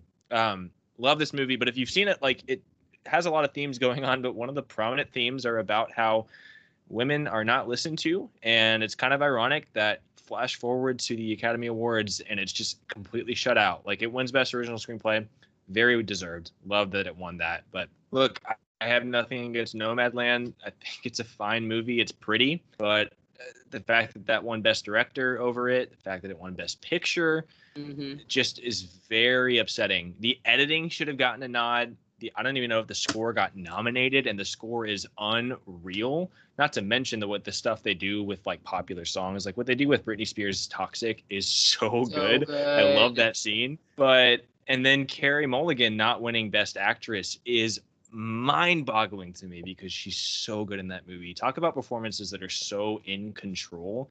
It's a very tough role to play, right? Like there's just very there's a lot of layers to it. That's the nature of the movie. And the fact that she is so in control the entire time when the scene comes calls for a more calm scene she's great. But when there are that those moments like that scene when toxic is playing when she really explodes she does and it's believable and she's really just fantastic.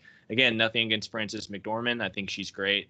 Um, this is not her best performance and not by a long shot. And I, you know I'm, i think it's glad great that she won for nomadland she's already won though like i think i think she won for three billboards outside ebbing missouri um, and if not, she should have that one because that was. She, she did win that one. Okay. And, and uh, Fargo. This was her third uh, best oh, actor. Of course. Yeah, for Fargo as well. So like she's good. She already has two Oscars. You know, Carey Mulligan is a very new face, not really in the grand scheme of things, but she is new with the Oscars. And I don't know if this was her first, but it, it felt like the first time people were really paying attention to her. Um, and else, but it it had to have either if, if, if it was before this, it had to have either been Drive or like maybe Inside Llewyn Davis. Um, it was actually for a movie that came out I think 2009 called An Education. Have you guys seen oh, An with, Education? Uh, oh, uh, that's right. Peter Sarsgaard. Fassbender, right? No, she's in um uh, in uh, a different a different movie.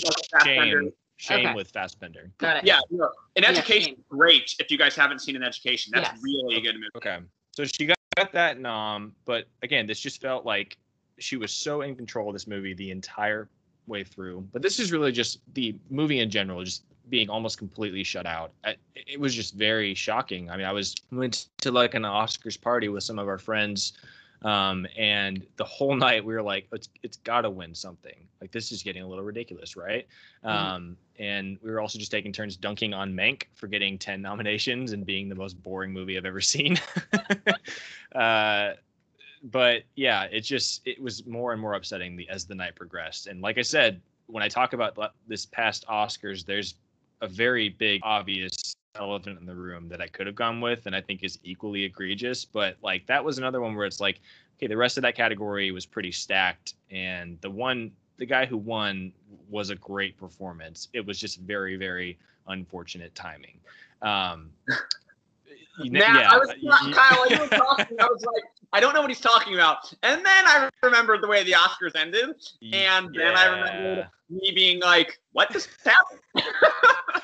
so like I, I, guess I'll just say it. So I could have gone with Chadwick Boseman losing Best Actor to Anthony Hopkins. Um, I thought Anthony Hopkins was fantastic in The Father. I think it's mm-hmm. probably his best performance since Silence of the Lambs, honestly. Um, but it obviously just felt like a very big slap in the face because they even did Best Best Picture before Best Actor because like it was almost like they knew we knew. Okay, you're gonna give us time to like honor Chadwick. Yeah, they're Boseman. baiting us yeah, exactly. And then it goes, and it just happened in the most awkward, unfortunate way. Like they gave the award to Anthony Hopkins, who was not there to receive the award, didn't even cut to a speech from him, and it just very quickly, within the like a span of ten seconds, the ceremony was over. Credits were rolling, and so, I remember the best part about that was, like I said, I was on a Zoom call watching it with some friends, and one of our friends, um, Eric, was on a really big delay from us. So when we got to that he was like watching I don't know best animated or something. Like he was really far behind, and we couldn't hide our reaction, right? Like we were all very upset. So he knew what was going to happen, but oh no, I remember he was at he was at best documentary because my octopus teacher won. So it was like dead silence. We were all really upset, and then he just goes, "So this guy wants to have sex with his octopus, right?" we all just sat there like Eric, just wait. You have much more controversy to come. And, and to add to that takeaway for tonight. to add to that disaster, they they had maybe the worst possible person on stage to handle it, which was Joaquin Phoenix, oh. who notoriously hates giving out awards and hates award season, and was standing there and he's just like, "That's it." Yeah. And and, and I was like, Hopkins. maybe maybe the the weirdest moment I've ever seen in an Oscars, and I I saw the La La Land Moonlight. but let's get there. Oh, yeah. I want to talk more about Promising Young Woman. Yes. Yeah. So I know you both have seen this. Like, were you hoping that it was going to win some more stuff going into that that night? Yeah, I thought it should have won for at the very least best actress and I think it could have definitely been a contender for best picture. I mean, it had one of like it had been a while since I had been surprised by an ending. Mm-hmm. So it was I very much appreciated that um cuz you know it's so hard to like not see twists coming for for them to like get you. Yeah. Um, it's yeah. it's really when it happens it's like oh it's like you have to treasure it um right, right. so um yeah it was so even seeing it so i remember seeing the trailer i i man i'm a manager at a movie theater um and I and every year we would go to a trade show where basically they just gave us like a bunch of free shit and we got to watch like all the trailers and clips from like shit coming out like in the next 2 years. So like, you know, there'd be reps from Disney and and you know New Line or whatever it is and you know, just everybody whatever. And I remember seeing the clips in the trailer for this with the toxic playing and whatnot and it was like this is going to be amazing. And it was like, holy shit, that's Carey Mulligan. Like, it didn't even yeah. dawn on me that that was her. And then fucking COVID happened, and we're like, where is this movie? Where is this movie? I want this movie. And it was so just the the anticipation for it, and and then it paid off, which is awesome because that doesn't always happen. Um, right. But it was it was so good, was so so good, and so robbed. So yeah, 100%. You're correct. That's all I.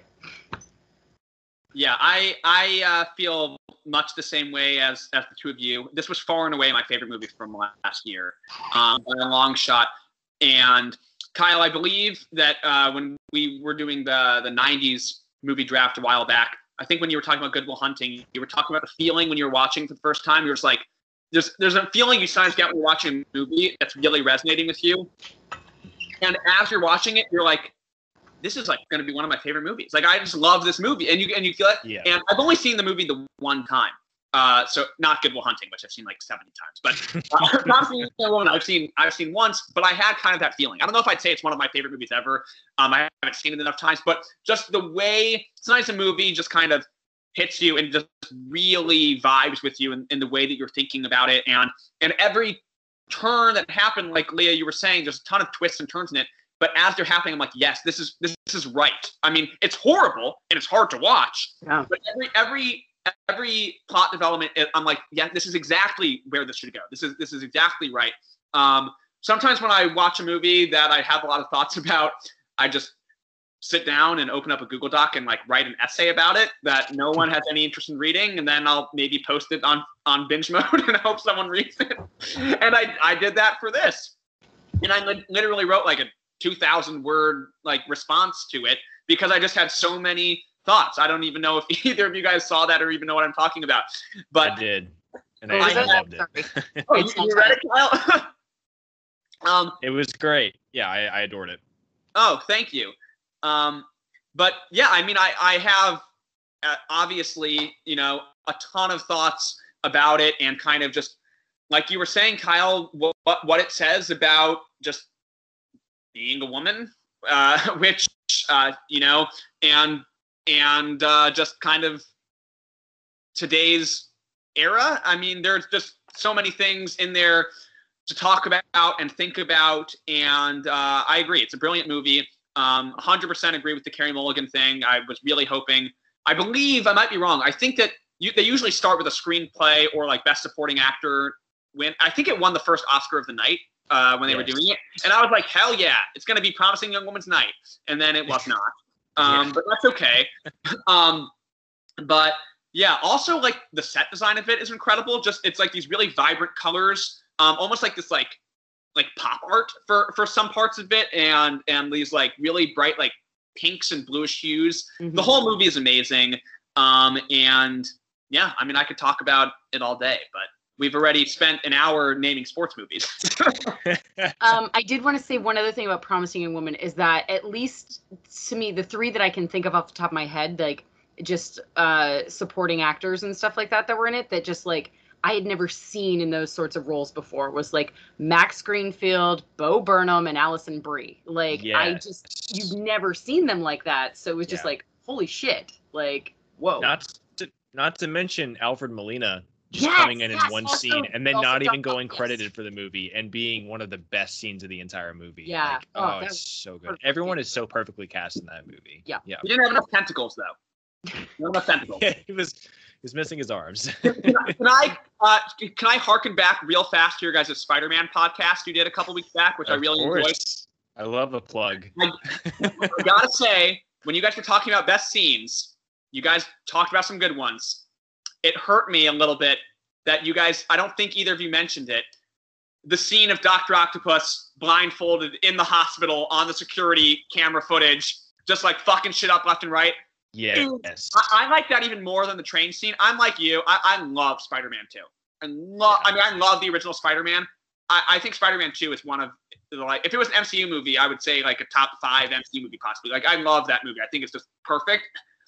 That doc and Doctor Octopus just that's one of my favorite villains of all time, Alfred Molina. And that I love how you know for superhero movies it's usually like oh just get like jacked out of your mind whether it's a hero or a villain. For him they're like we want you to gain 40 pounds and you're just gonna wear like an open shirt the whole time and just look like a middle-aged dad and and he's just like he's just like half shirtless the whole movie and just kicking ass.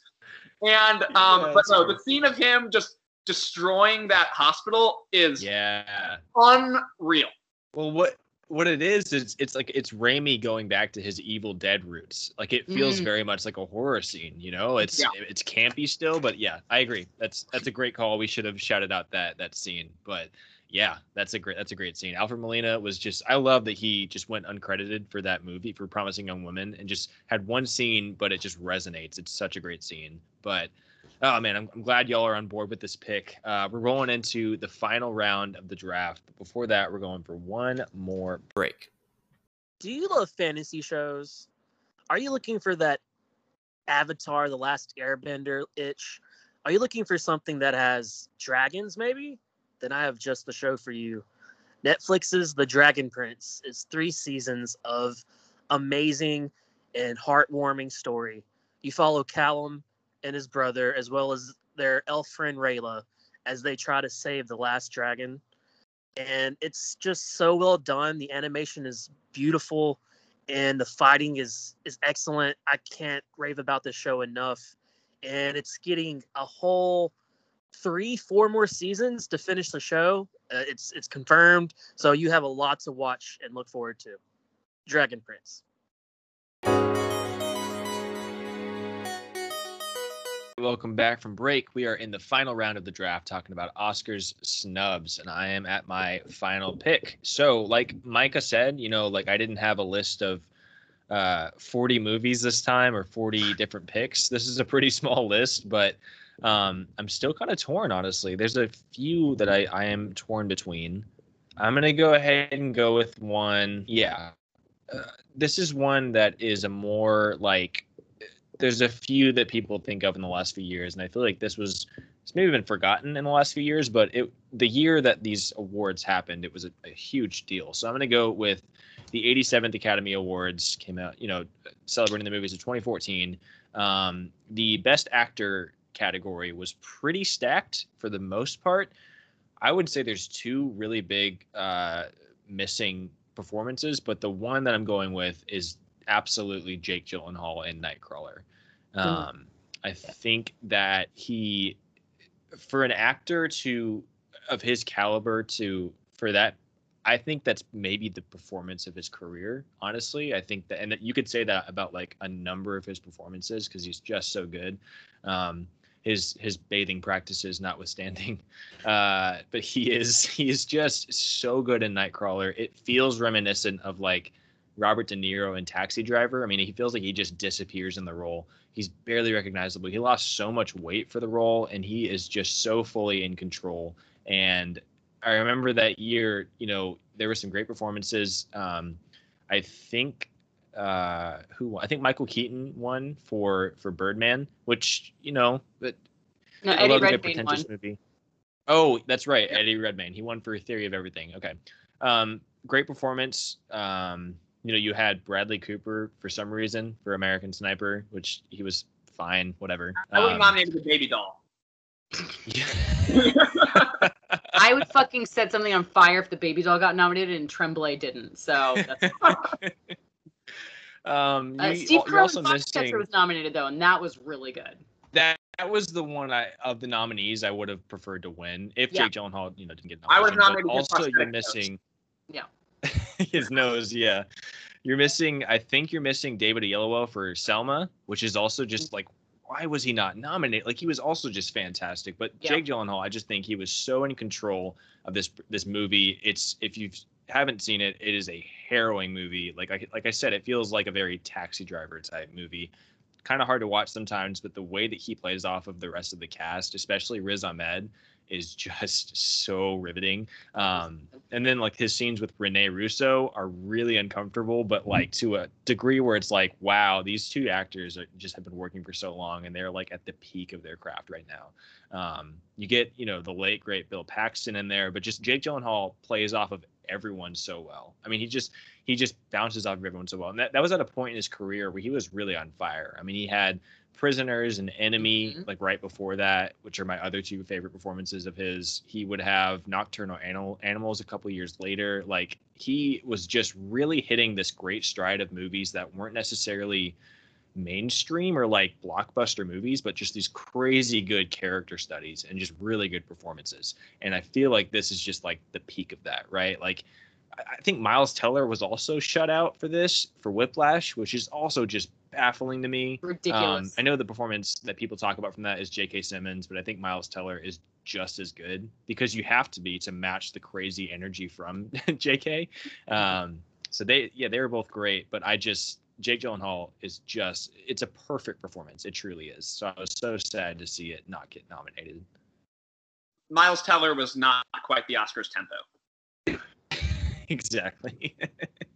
Have you all seen? I assume you all have both seen Nightcrawler. Mm-hmm. I have. Okay. Has Jake Gyllenhaal been nominated for anything? I believe he was nominated for Best Supporting Actor for Brokeback Mountain. I might be Yeah. wrong. I can check that now, but I'm pretty sure that that's correct. I know he's never Um, won anything, which is Yeah, he's- insane. Right. That's a whole other like he is so overdue. I would I would argue more so than when people were talking about Leo. Like Leo was overdue for an Oscar, but Jake Gyllenhaal has been putting in quality performances back to back to back. Like he's Yeah. overdue for a, a win.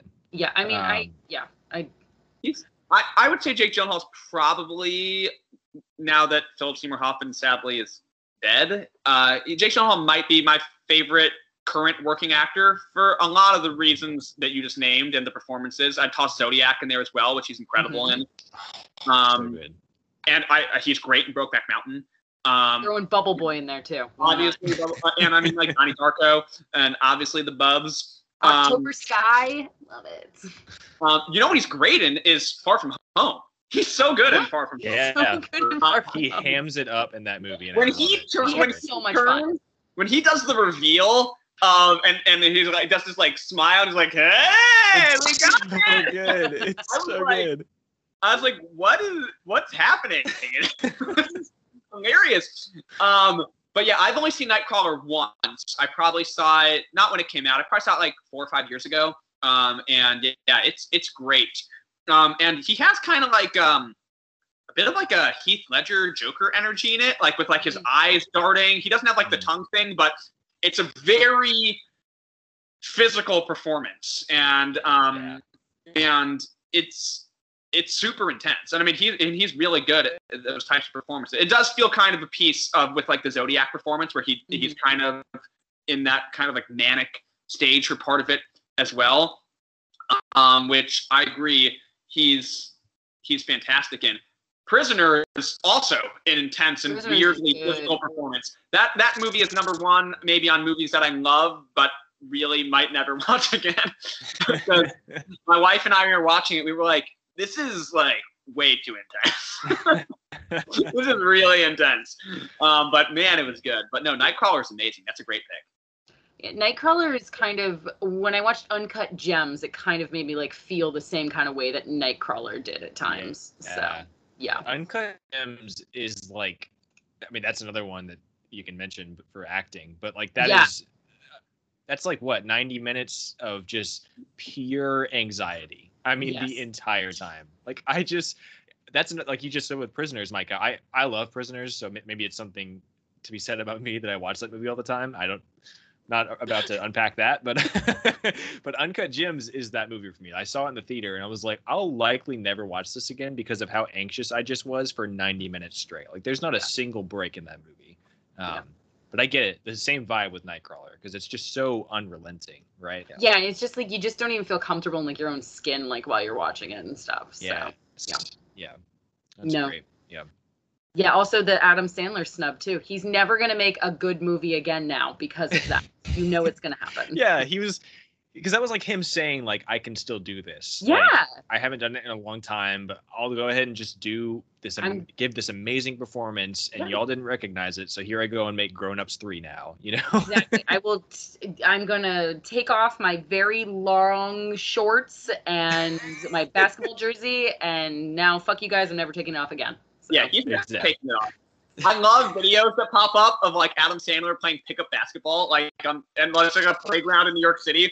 And yes, his th- that is not shorts. He's wearing a full skirt. Uh, they are down his ankles, uh, and he's like both like really. He's he's got like a real classic like middle-aged man pickup game. Like I don't know how much basketball yeah. you guys play. I play a lot of pickup basketball, and there's always a guy who's like kind of out of shape and not very fast, but is making like really astute passes and very elbowy. I'll bet Adam Sandler's got a super elbowy you know you're taking elbows. A really funny Adam Sandler thing also is funny people is you know like pretty divisive and some people are like eh it's like nine hours long but i, I love funny people and think he's, yeah. he's great in it um and in funny people he's kind of like clearly mocking the shitty movies he's made. Like there's like the baby movie where he's like, I'm being and then and it seemed like, oh, like, this is like a real moment of like self-reflection. And he's gonna be like, oh, like entering some new stage. And he's like, I'm just gonna go to Hawaii and like film Grown Ups Nine. and I'm gonna sign a seven movie deal with Netflix. And one of the movies is gonna literally be called like The Ridiculous Six. Yes, this is true. I, I will defend Hubie Halloween for the rest of my life because I had so much fun with that movie, but the rest of them are garbage. Unabashedly garbage. I, I, I have not watched a single Adam Sandler Netflix movie. I honestly probably haven't seen an Adam Sandler movie since like since Funny People. Like I just haven't watched them because I'm not yeah. seeing them up. Like they used to be, you know. I don't know. I I, I love Adam Sandler's good movies, um, and so I can't really speak too much. Good. Hey, Big no, Daddy is good. Big Daddy is fucking good. okay, Happy Gilmore's up there. I oh, like yeah. Spanglish. I can't lie. So. Um, yeah, yeah. But yeah, no, I like the Nightcrawler pick, and somehow we got to Adam Sandler posting up. But from there, but I, I think that it was all, all of the piece together. It's all connected. all right, let's move on back to Micah for his fourth and final pick. What you got? Fourth and final pick. All right, I've got some ones on the board. Um, some ones I'm thinking about, but I think I gotta go with this one, which is I'm sticking with the the 2010s decade. One of my favorite movies of the decade, maybe my very favorite movie of the decade, and it got a couple Oscar nominations and won one. Got two nominations, won one but I feel like it got snubbed in many other categories. And interestingly, I had to pick it because of this thing that always strikes me as so fascinating. Uh, an actress in the movie won an Oscar that year in the category that I believe she should have won it for for this other movie. So now that I've confused you, let me explain. The movie is Ex Machina, which I love, love, love the shit out of Ex Machina. Yes. Right. Uh, so Ex Machina came out. It, it's weird. On IMDb, it says it came out 2014, but it was it, it qualified. It's in the, like the, the 2016 Oscars, which means that yeah. I guess maybe it made its like official debut or qualified in 2015. But it's in the, with the 2015 movies. So it, it won two Oscars. It uh, sorry, it won one Oscar, one for best visual effects, which is kind of interesting because the visual effects in that movie are amazing. But usually, mm. visual effects goes to like a very big budget movie. Um, and Star Wars: The Force Awakens came out that year, which is kind of an obvious pick. And also Mad Max Fury Road came out that year, which the interesting thing, Mad Max Fury Road obviously has some of the best visual effects ever. I wonder if it got docked because they're like mostly practical effects somehow and not and but it's interesting that Ex Machina won. I might be wrong about this. I'm kind of making this up, but I feel like I heard this when it came out. I think it was like the lowest budget movie to win Best Visual Effects, or at least maybe of the century, um, because it usually goes like that's where a movie where it's like, oh, Avengers is winning an Oscar for Best Visual Effects. so it won that Oscar, which I think is well deserved because it's more like subtle effects as opposed to just big explosions. And then also got a nomination for its screenplay. Um, and its screenplay is amazing, which it did not win for. Spotlight won. Spotlight also has a great screenplay.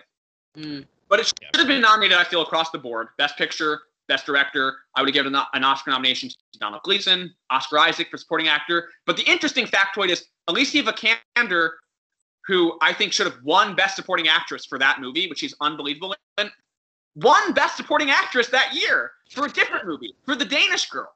Yes, she did. Uh, Yeah. Which, which uh, is is a is a, a fine movie. Um, I saw it. I enjoyed it. Um, and she's really good in it. She's kind of like the lead in it, so I feel like maybe she should have been nominated for a lead acting thing. But it's such a, an interesting, I feel, Oscar quirk. It's rare that someone you're like, oh, this person should have got snubbed for a movie, but they actually won for the same category in the same year in a different movie. I can't think of another thing where I was like, huh, this actor got nominated for the wrong movie in this year in that category and won. But uh, Ex Machina is honestly a movie I, I think about like some aspect of it at least once a week, something pertaining to Ex Machina. I'll be like, oh shit, this is like Ex Machina.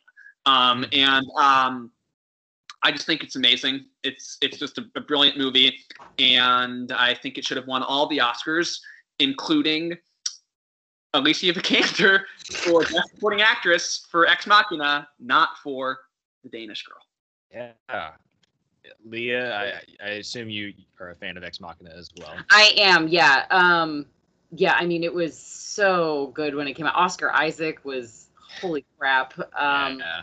And Domhnall yeah, everybody was so great in it. Um, and it's and and she was she was amazing. So and she was I enjoyed her in that, like you said, way better than the Danish girl. So yeah, it was Yeah. it was like new and refreshing and it was a it was a breath of fresh air it was something different um not to say you know that the danish girl's in a story that needs to be told it does need to be told but ex machina was yeah it was it was cool like it was it was fucking cool as hell so Yeah. it was something I- you hadn't seen before For So, sure. And also, like, so Alex Garland is definitely my favorite voice working in the sci-fi genre right now. I mean, you got that. You even got his work on like Dredd and Sunshine, and I think he did like 28 Days Later. I mean, he's mm-hmm. just on fire right now. He gave us Devs last year, and Ex Machina, like you said, felt like such a singular, like, you.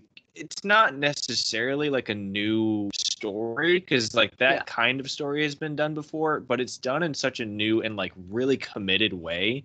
I love that it really is just the three of them. You, I mean, you get you get very brief other appearances, but it really truly is just the three of them, and then kind of just this like psychological thing that happens. And I Mhm. love all I can think of is the Oscar Isaac dancing scene. Like I remember the first time I saw the movie, I was like, I am laughing so hard, but also so unsettled right now. yeah Yeah. It, it's so good. They're all three just amazing. Uh, Micah, the only other time I can think of something like this happening with what you're talking about with Alicia is um, actually like a year later when Amy Adams was nominated for Arrival. I think she's fantastic in Arrival. I definitely think if there was a performance she should have been nominated for that year, it absolutely should have been Nocturnal Animals because she is phenomenal in that movie. Um, but you're right; it rarely happens like that. And yet, no one talks about the Danish Girl anymore. It's it's a good movie, like Leia said. It was a story that needed to be told. But Alicia Vikander was a very new face at that point, and Mhm. Ex Machina was the thing that launched her career. Yeah. not not the Danish Girl, because you have that. You have the Light Between Oceans the very next year, and then she just explodes after that, right? Like she's in everything now. She's in the Yeah. Green Knight right now. She's in everything. Um, so yeah, I feel like that if that movie was gonna get any other nominations, which I agree it should have gotten a plethora of other nominations, it certainly should have been for Alicia. Um, so this is interesting though, Micah. Would you have had like hypothetical scenario where it gets all the nominations it deserves? Would would it be a dual Best Actor nomination for both Domhnall and Oscar? Because you can argue that they both are the lead character. I think, well, the Oscars loved their campaigning. I, I think they'd probably toss Oscar Isaac in the supporting actor category. I'm honestly Okay. surprised he didn't because it's the flashier role between the two. All three of them. I mean, it's basically a three-person movie. I feel like it would also make a kick-ass play if you were somehow able to like uh, just like a really intense play because there's really three of them plus the robot lady who does the dance. um, but um, and even though, like Domhnall Gleeson's amazing, but I feel like Oscar Isaac is kind of like the showy role of it. Um, I, I'm I'm actually surprised that he didn't get a supporting actor nomination. I'm looking at the supporting actor nominees that year. This is the year we've already talked about with Mark Rylance. Ah, yeah. You Boo. we were so we wanted to, to replace we wanted to put in um, Oscar Isaac and Jacob Tremblay, Yes. and we're knocking out in that category. We've got Mark Rylance who won, Christian Bale for The Big Short, Tom Hardy, The Revenant. I, I couldn't hear a damn word he said in that movie, but he was good. Mark Ruffalo for Spotlight, and, and Sylvester Stallone for Creed. It's a pretty good supporting actor category, but I think yeah. we could knock out two and toss our two in there as well. Yeah. I I love Tom Hardy, but I would knock him out because he's in he's deserved the, the Oscar for other performances. He's he's fine in The Revenant. I do I really like Mark Ruffalo in Spotlight though. Mark Ruffalo in Spotlight is very good. They knew. Yeah, that just stopped my heart for a second. That was a great scene. I'm sorry. We're laughing about Spotlight. It's like Spotlight's an amazing movie. That's a rare movie where it's like, you know, it's very Oscars baity, like oh, a very weighty, important, like current event subject. But it's also just a phenomenal movie. Like it's very gripping. It's super well acted, incredibly well written. That's a great, movie. for sure. not funny at all. But I, I would definitely feel comfortable dropping Mark Rylance and uh, and Tom Hardy and throwing in Jacob and Yeah. Oscar. So here's the question, Leia. So deserving. If if we had to choose between our two guys who we talked about from that year, who would you give the Oscar to? Little Man Jacob Oh. or or Dancer Boy Oscar Isaac? Oh, I'm giving it to Jacob because Oscar has other things that I think he could also be nominated for. Somehow wasn't nominated that's for true. Inside Llewyn Davis either, which is Exactly. That's Just true. like- Travis. I don't think Oscar Isaac Yeah. has an Oscar nomination. Um, I think he did for the the one where they were like the immigrant family in like the 80s or something. Um, Oh, was that uh, a most violent year? No, Yes. that wasn't the same thing. Was No. that- So I'm looking it up. He actually he does not have any Oscar nominations. left. that was the one that they were talking about that they thought he was going to get a nom for was Okay. the most violent year. Yes. So wow, okay, uh, he has things he should be nominated for. I mean, it's not apocalypse, but you know, it's, other things. Look, I ride hard for X Men Apocalypse. Leia knows this. Oh man, that's a great call though. Ex Machina is just such a fun movie. I can't Yeah. wait to rewatch that one as well. It's one I haven't revisited in a long time. So, and I love your idea for a play. That would be really cool. That's probably pretty easy to pull off as well. So, Mm. yeah. Um. All right. Well, we're rolling on to the final pick of the draft. Leia, what you Ah. got for us? okay. I totally like retooled it like five times. um, okay. It's someone that has never won an Academy Award, has only been nominated one time, and it's just, I don't know, it's travesty. They're probably going to give him like a lifetime achievement bullshit one at some point. Um, but it's it's Bill fucking Murray. Like yes. he's only been nominated for Lost in Translation, which he should have won for. Like Mhm. it was completely insane that he didn't. I don't remember who he lost to. Who did he lose to? It was oh, it was fucking Sean Penn and Mystic River. Um Oh, Hey now, Sean Penn may be a wild card of a dude.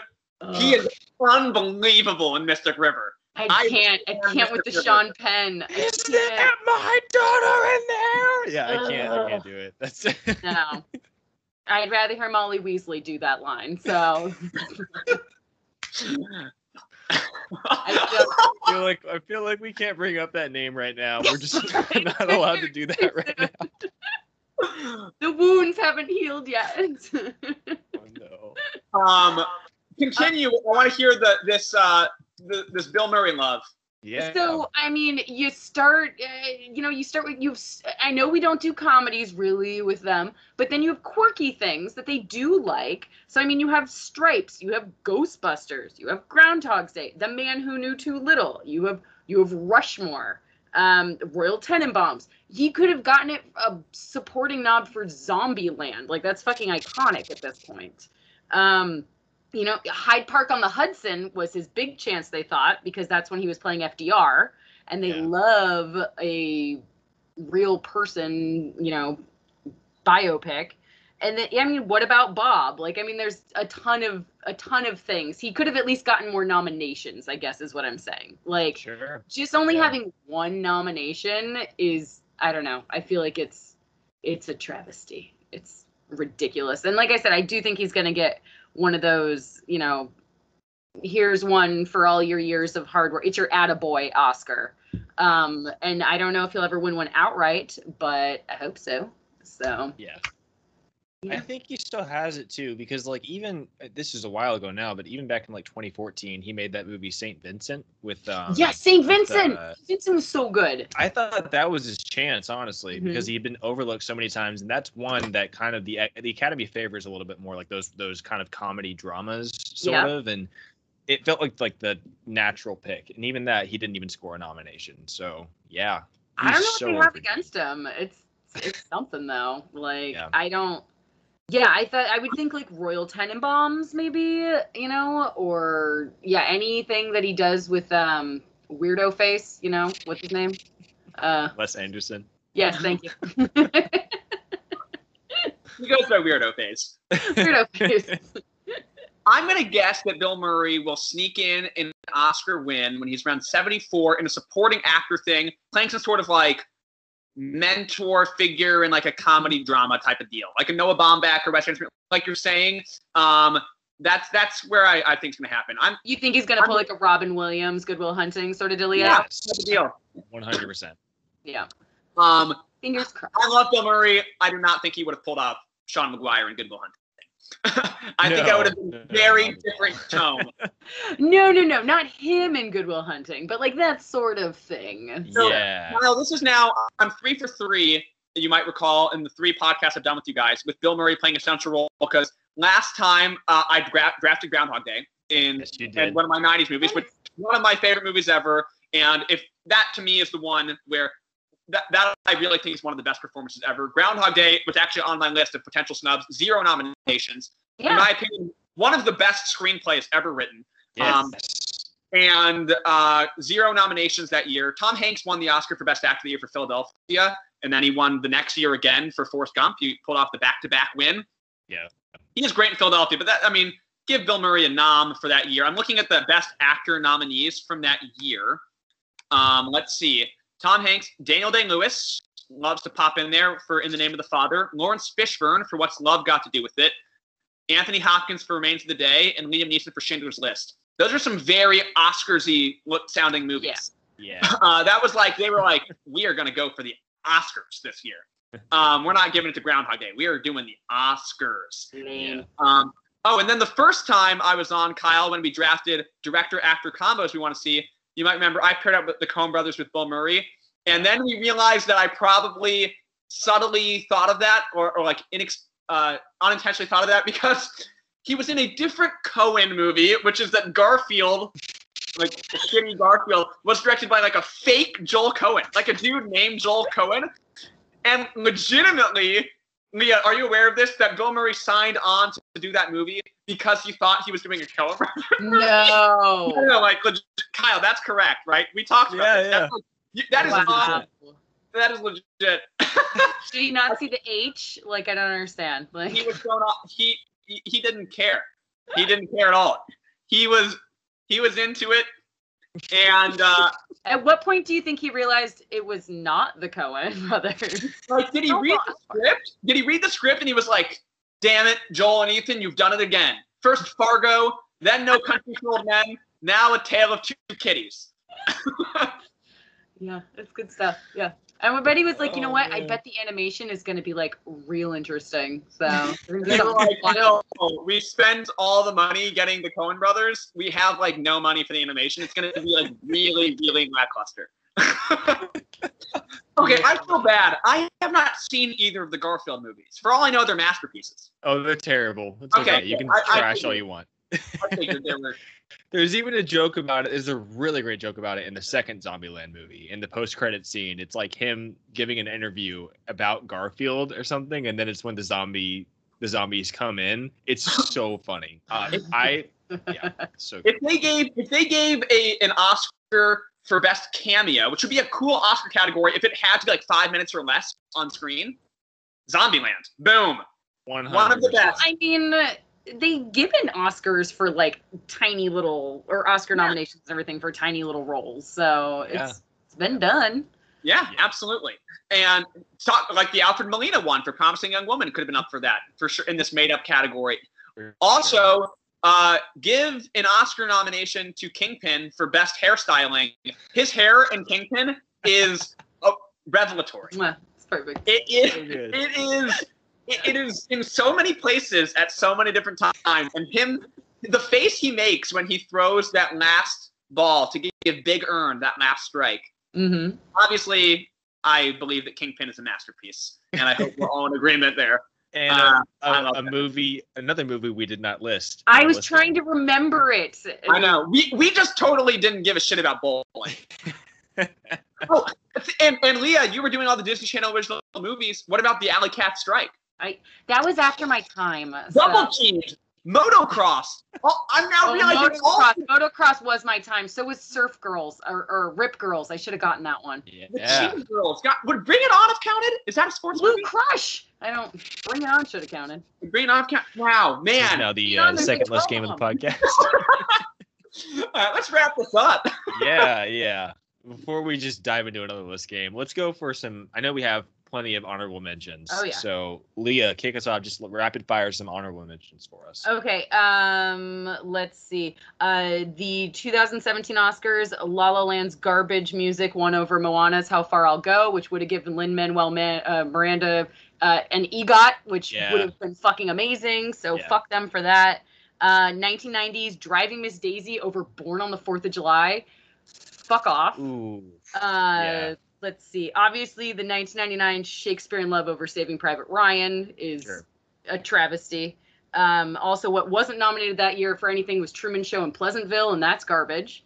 Yep. Um, what else do I have? Oh, and uh, 2017, the Academy Award winning movie Suicide Squad.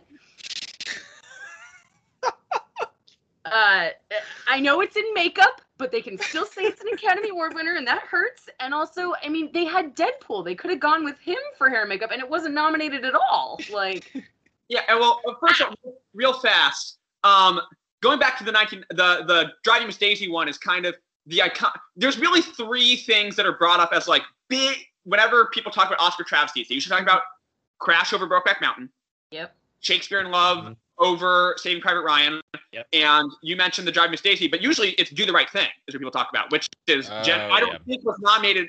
Was it nominated for Best Picture, but not for Best Director? I think it was nominated for Best Picture. Um, but either that, or I actually haven't seen Born on the Fourth of July. Um, I'm sure it's fantastic.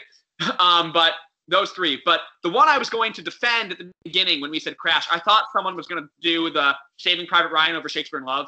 I love me. I knew the that was the one you were going to out go with. some Shakespeare in Love. now, listen, Saving Private Ryan is amazing, but I don't like that people dump on Shakespeare in Love like it's a bad movie. It is fantastic movie. Shakespeare in Love is hilarious. It's an amazing screenplay. You've got Ben Affleck doing Shakespeare talk. Um, that movie rules.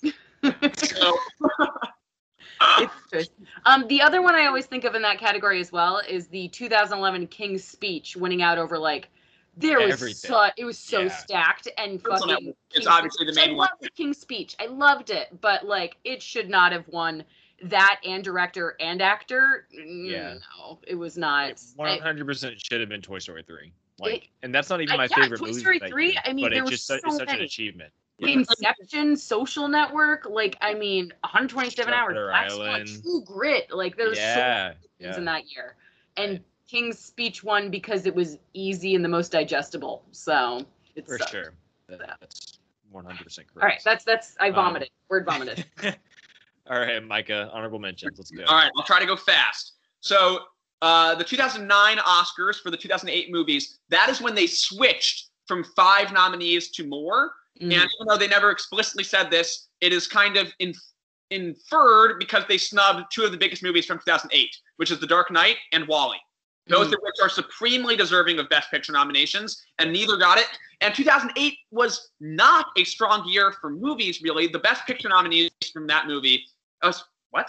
From that year were um, Slumdog Millionaire, which won, which is a movie I really like, um, but has like no cultural footprint now, I feel. And then The Reader, Milk, Curious Case of Benjamin Button, and Frost Nixon. I actually really like Milk and, and Frost Nixon. I think they're both really good. But that is not the strongest year of Best Picture nominees when you have The Dark Knight and WALL-E sitting there. So that's kind of a big time snub.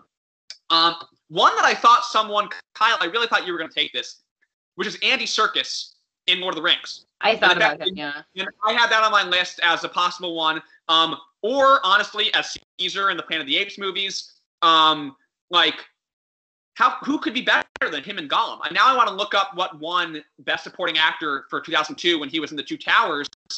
Um, I actually know it's Chris Cooper for Adaptation. I'm like 95% sure that's right, which is a movie I Oh, love okay. and a Which performance is I love. understandable.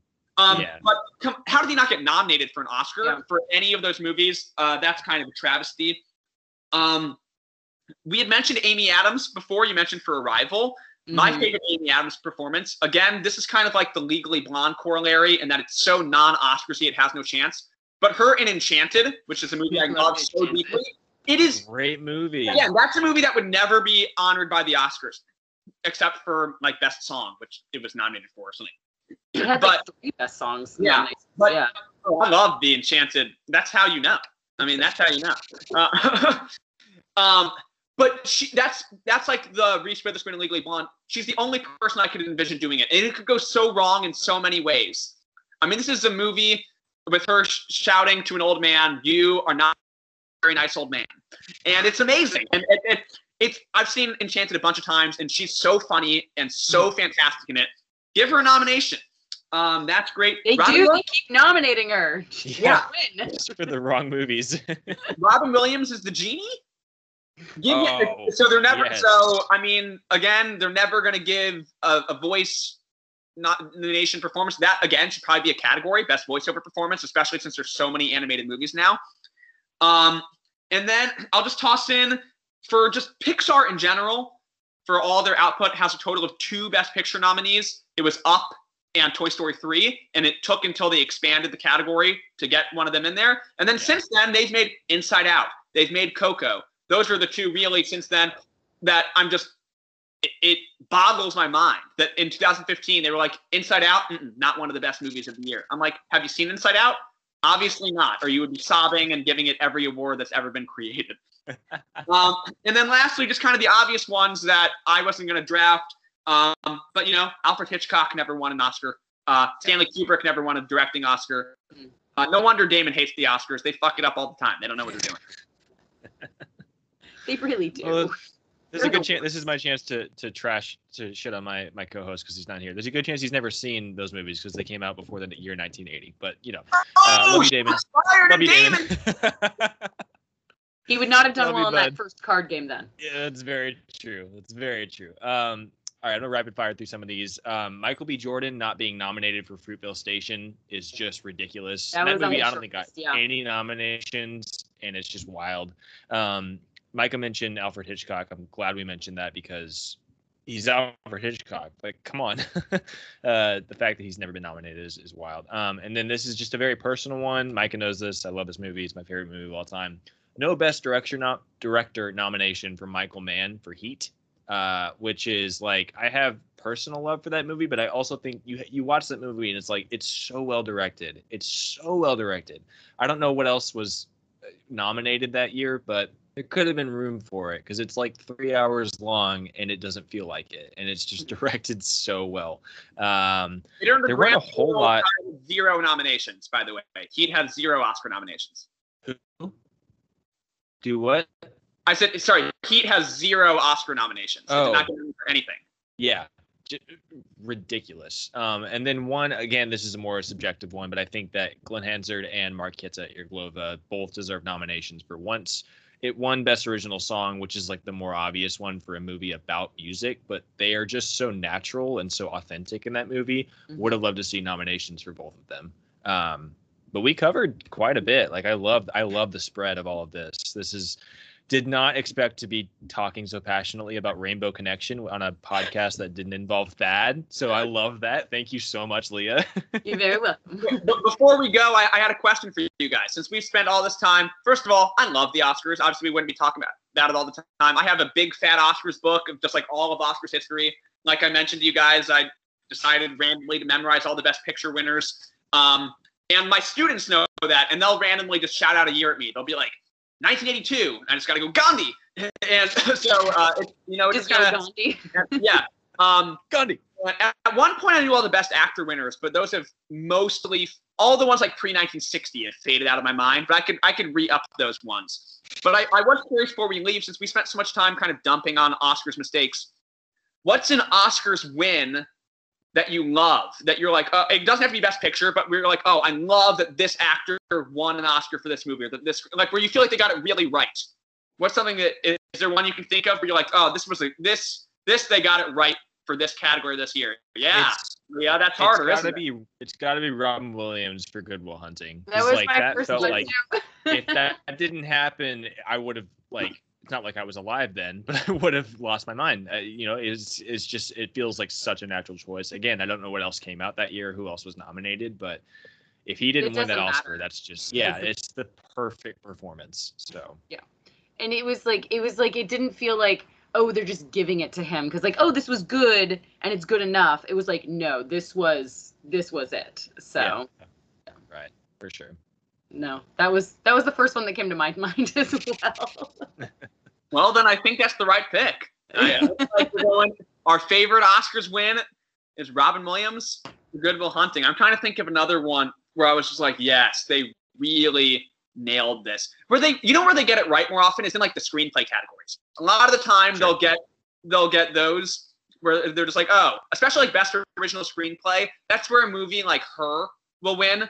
And Yeah. I'm I, I'm Get very that was Get out, yeah. get out when get Yeah, out one that was that was actually really good that was Yes. awesome to watch that so Yeah, and that was right. Get Out and Lady Bird came out the same year, 2017, and they both lost to The Shape of Water, which I really liked, and I really love Guillermo del Toro. But I would have both of those movies are better than The Shape of Water.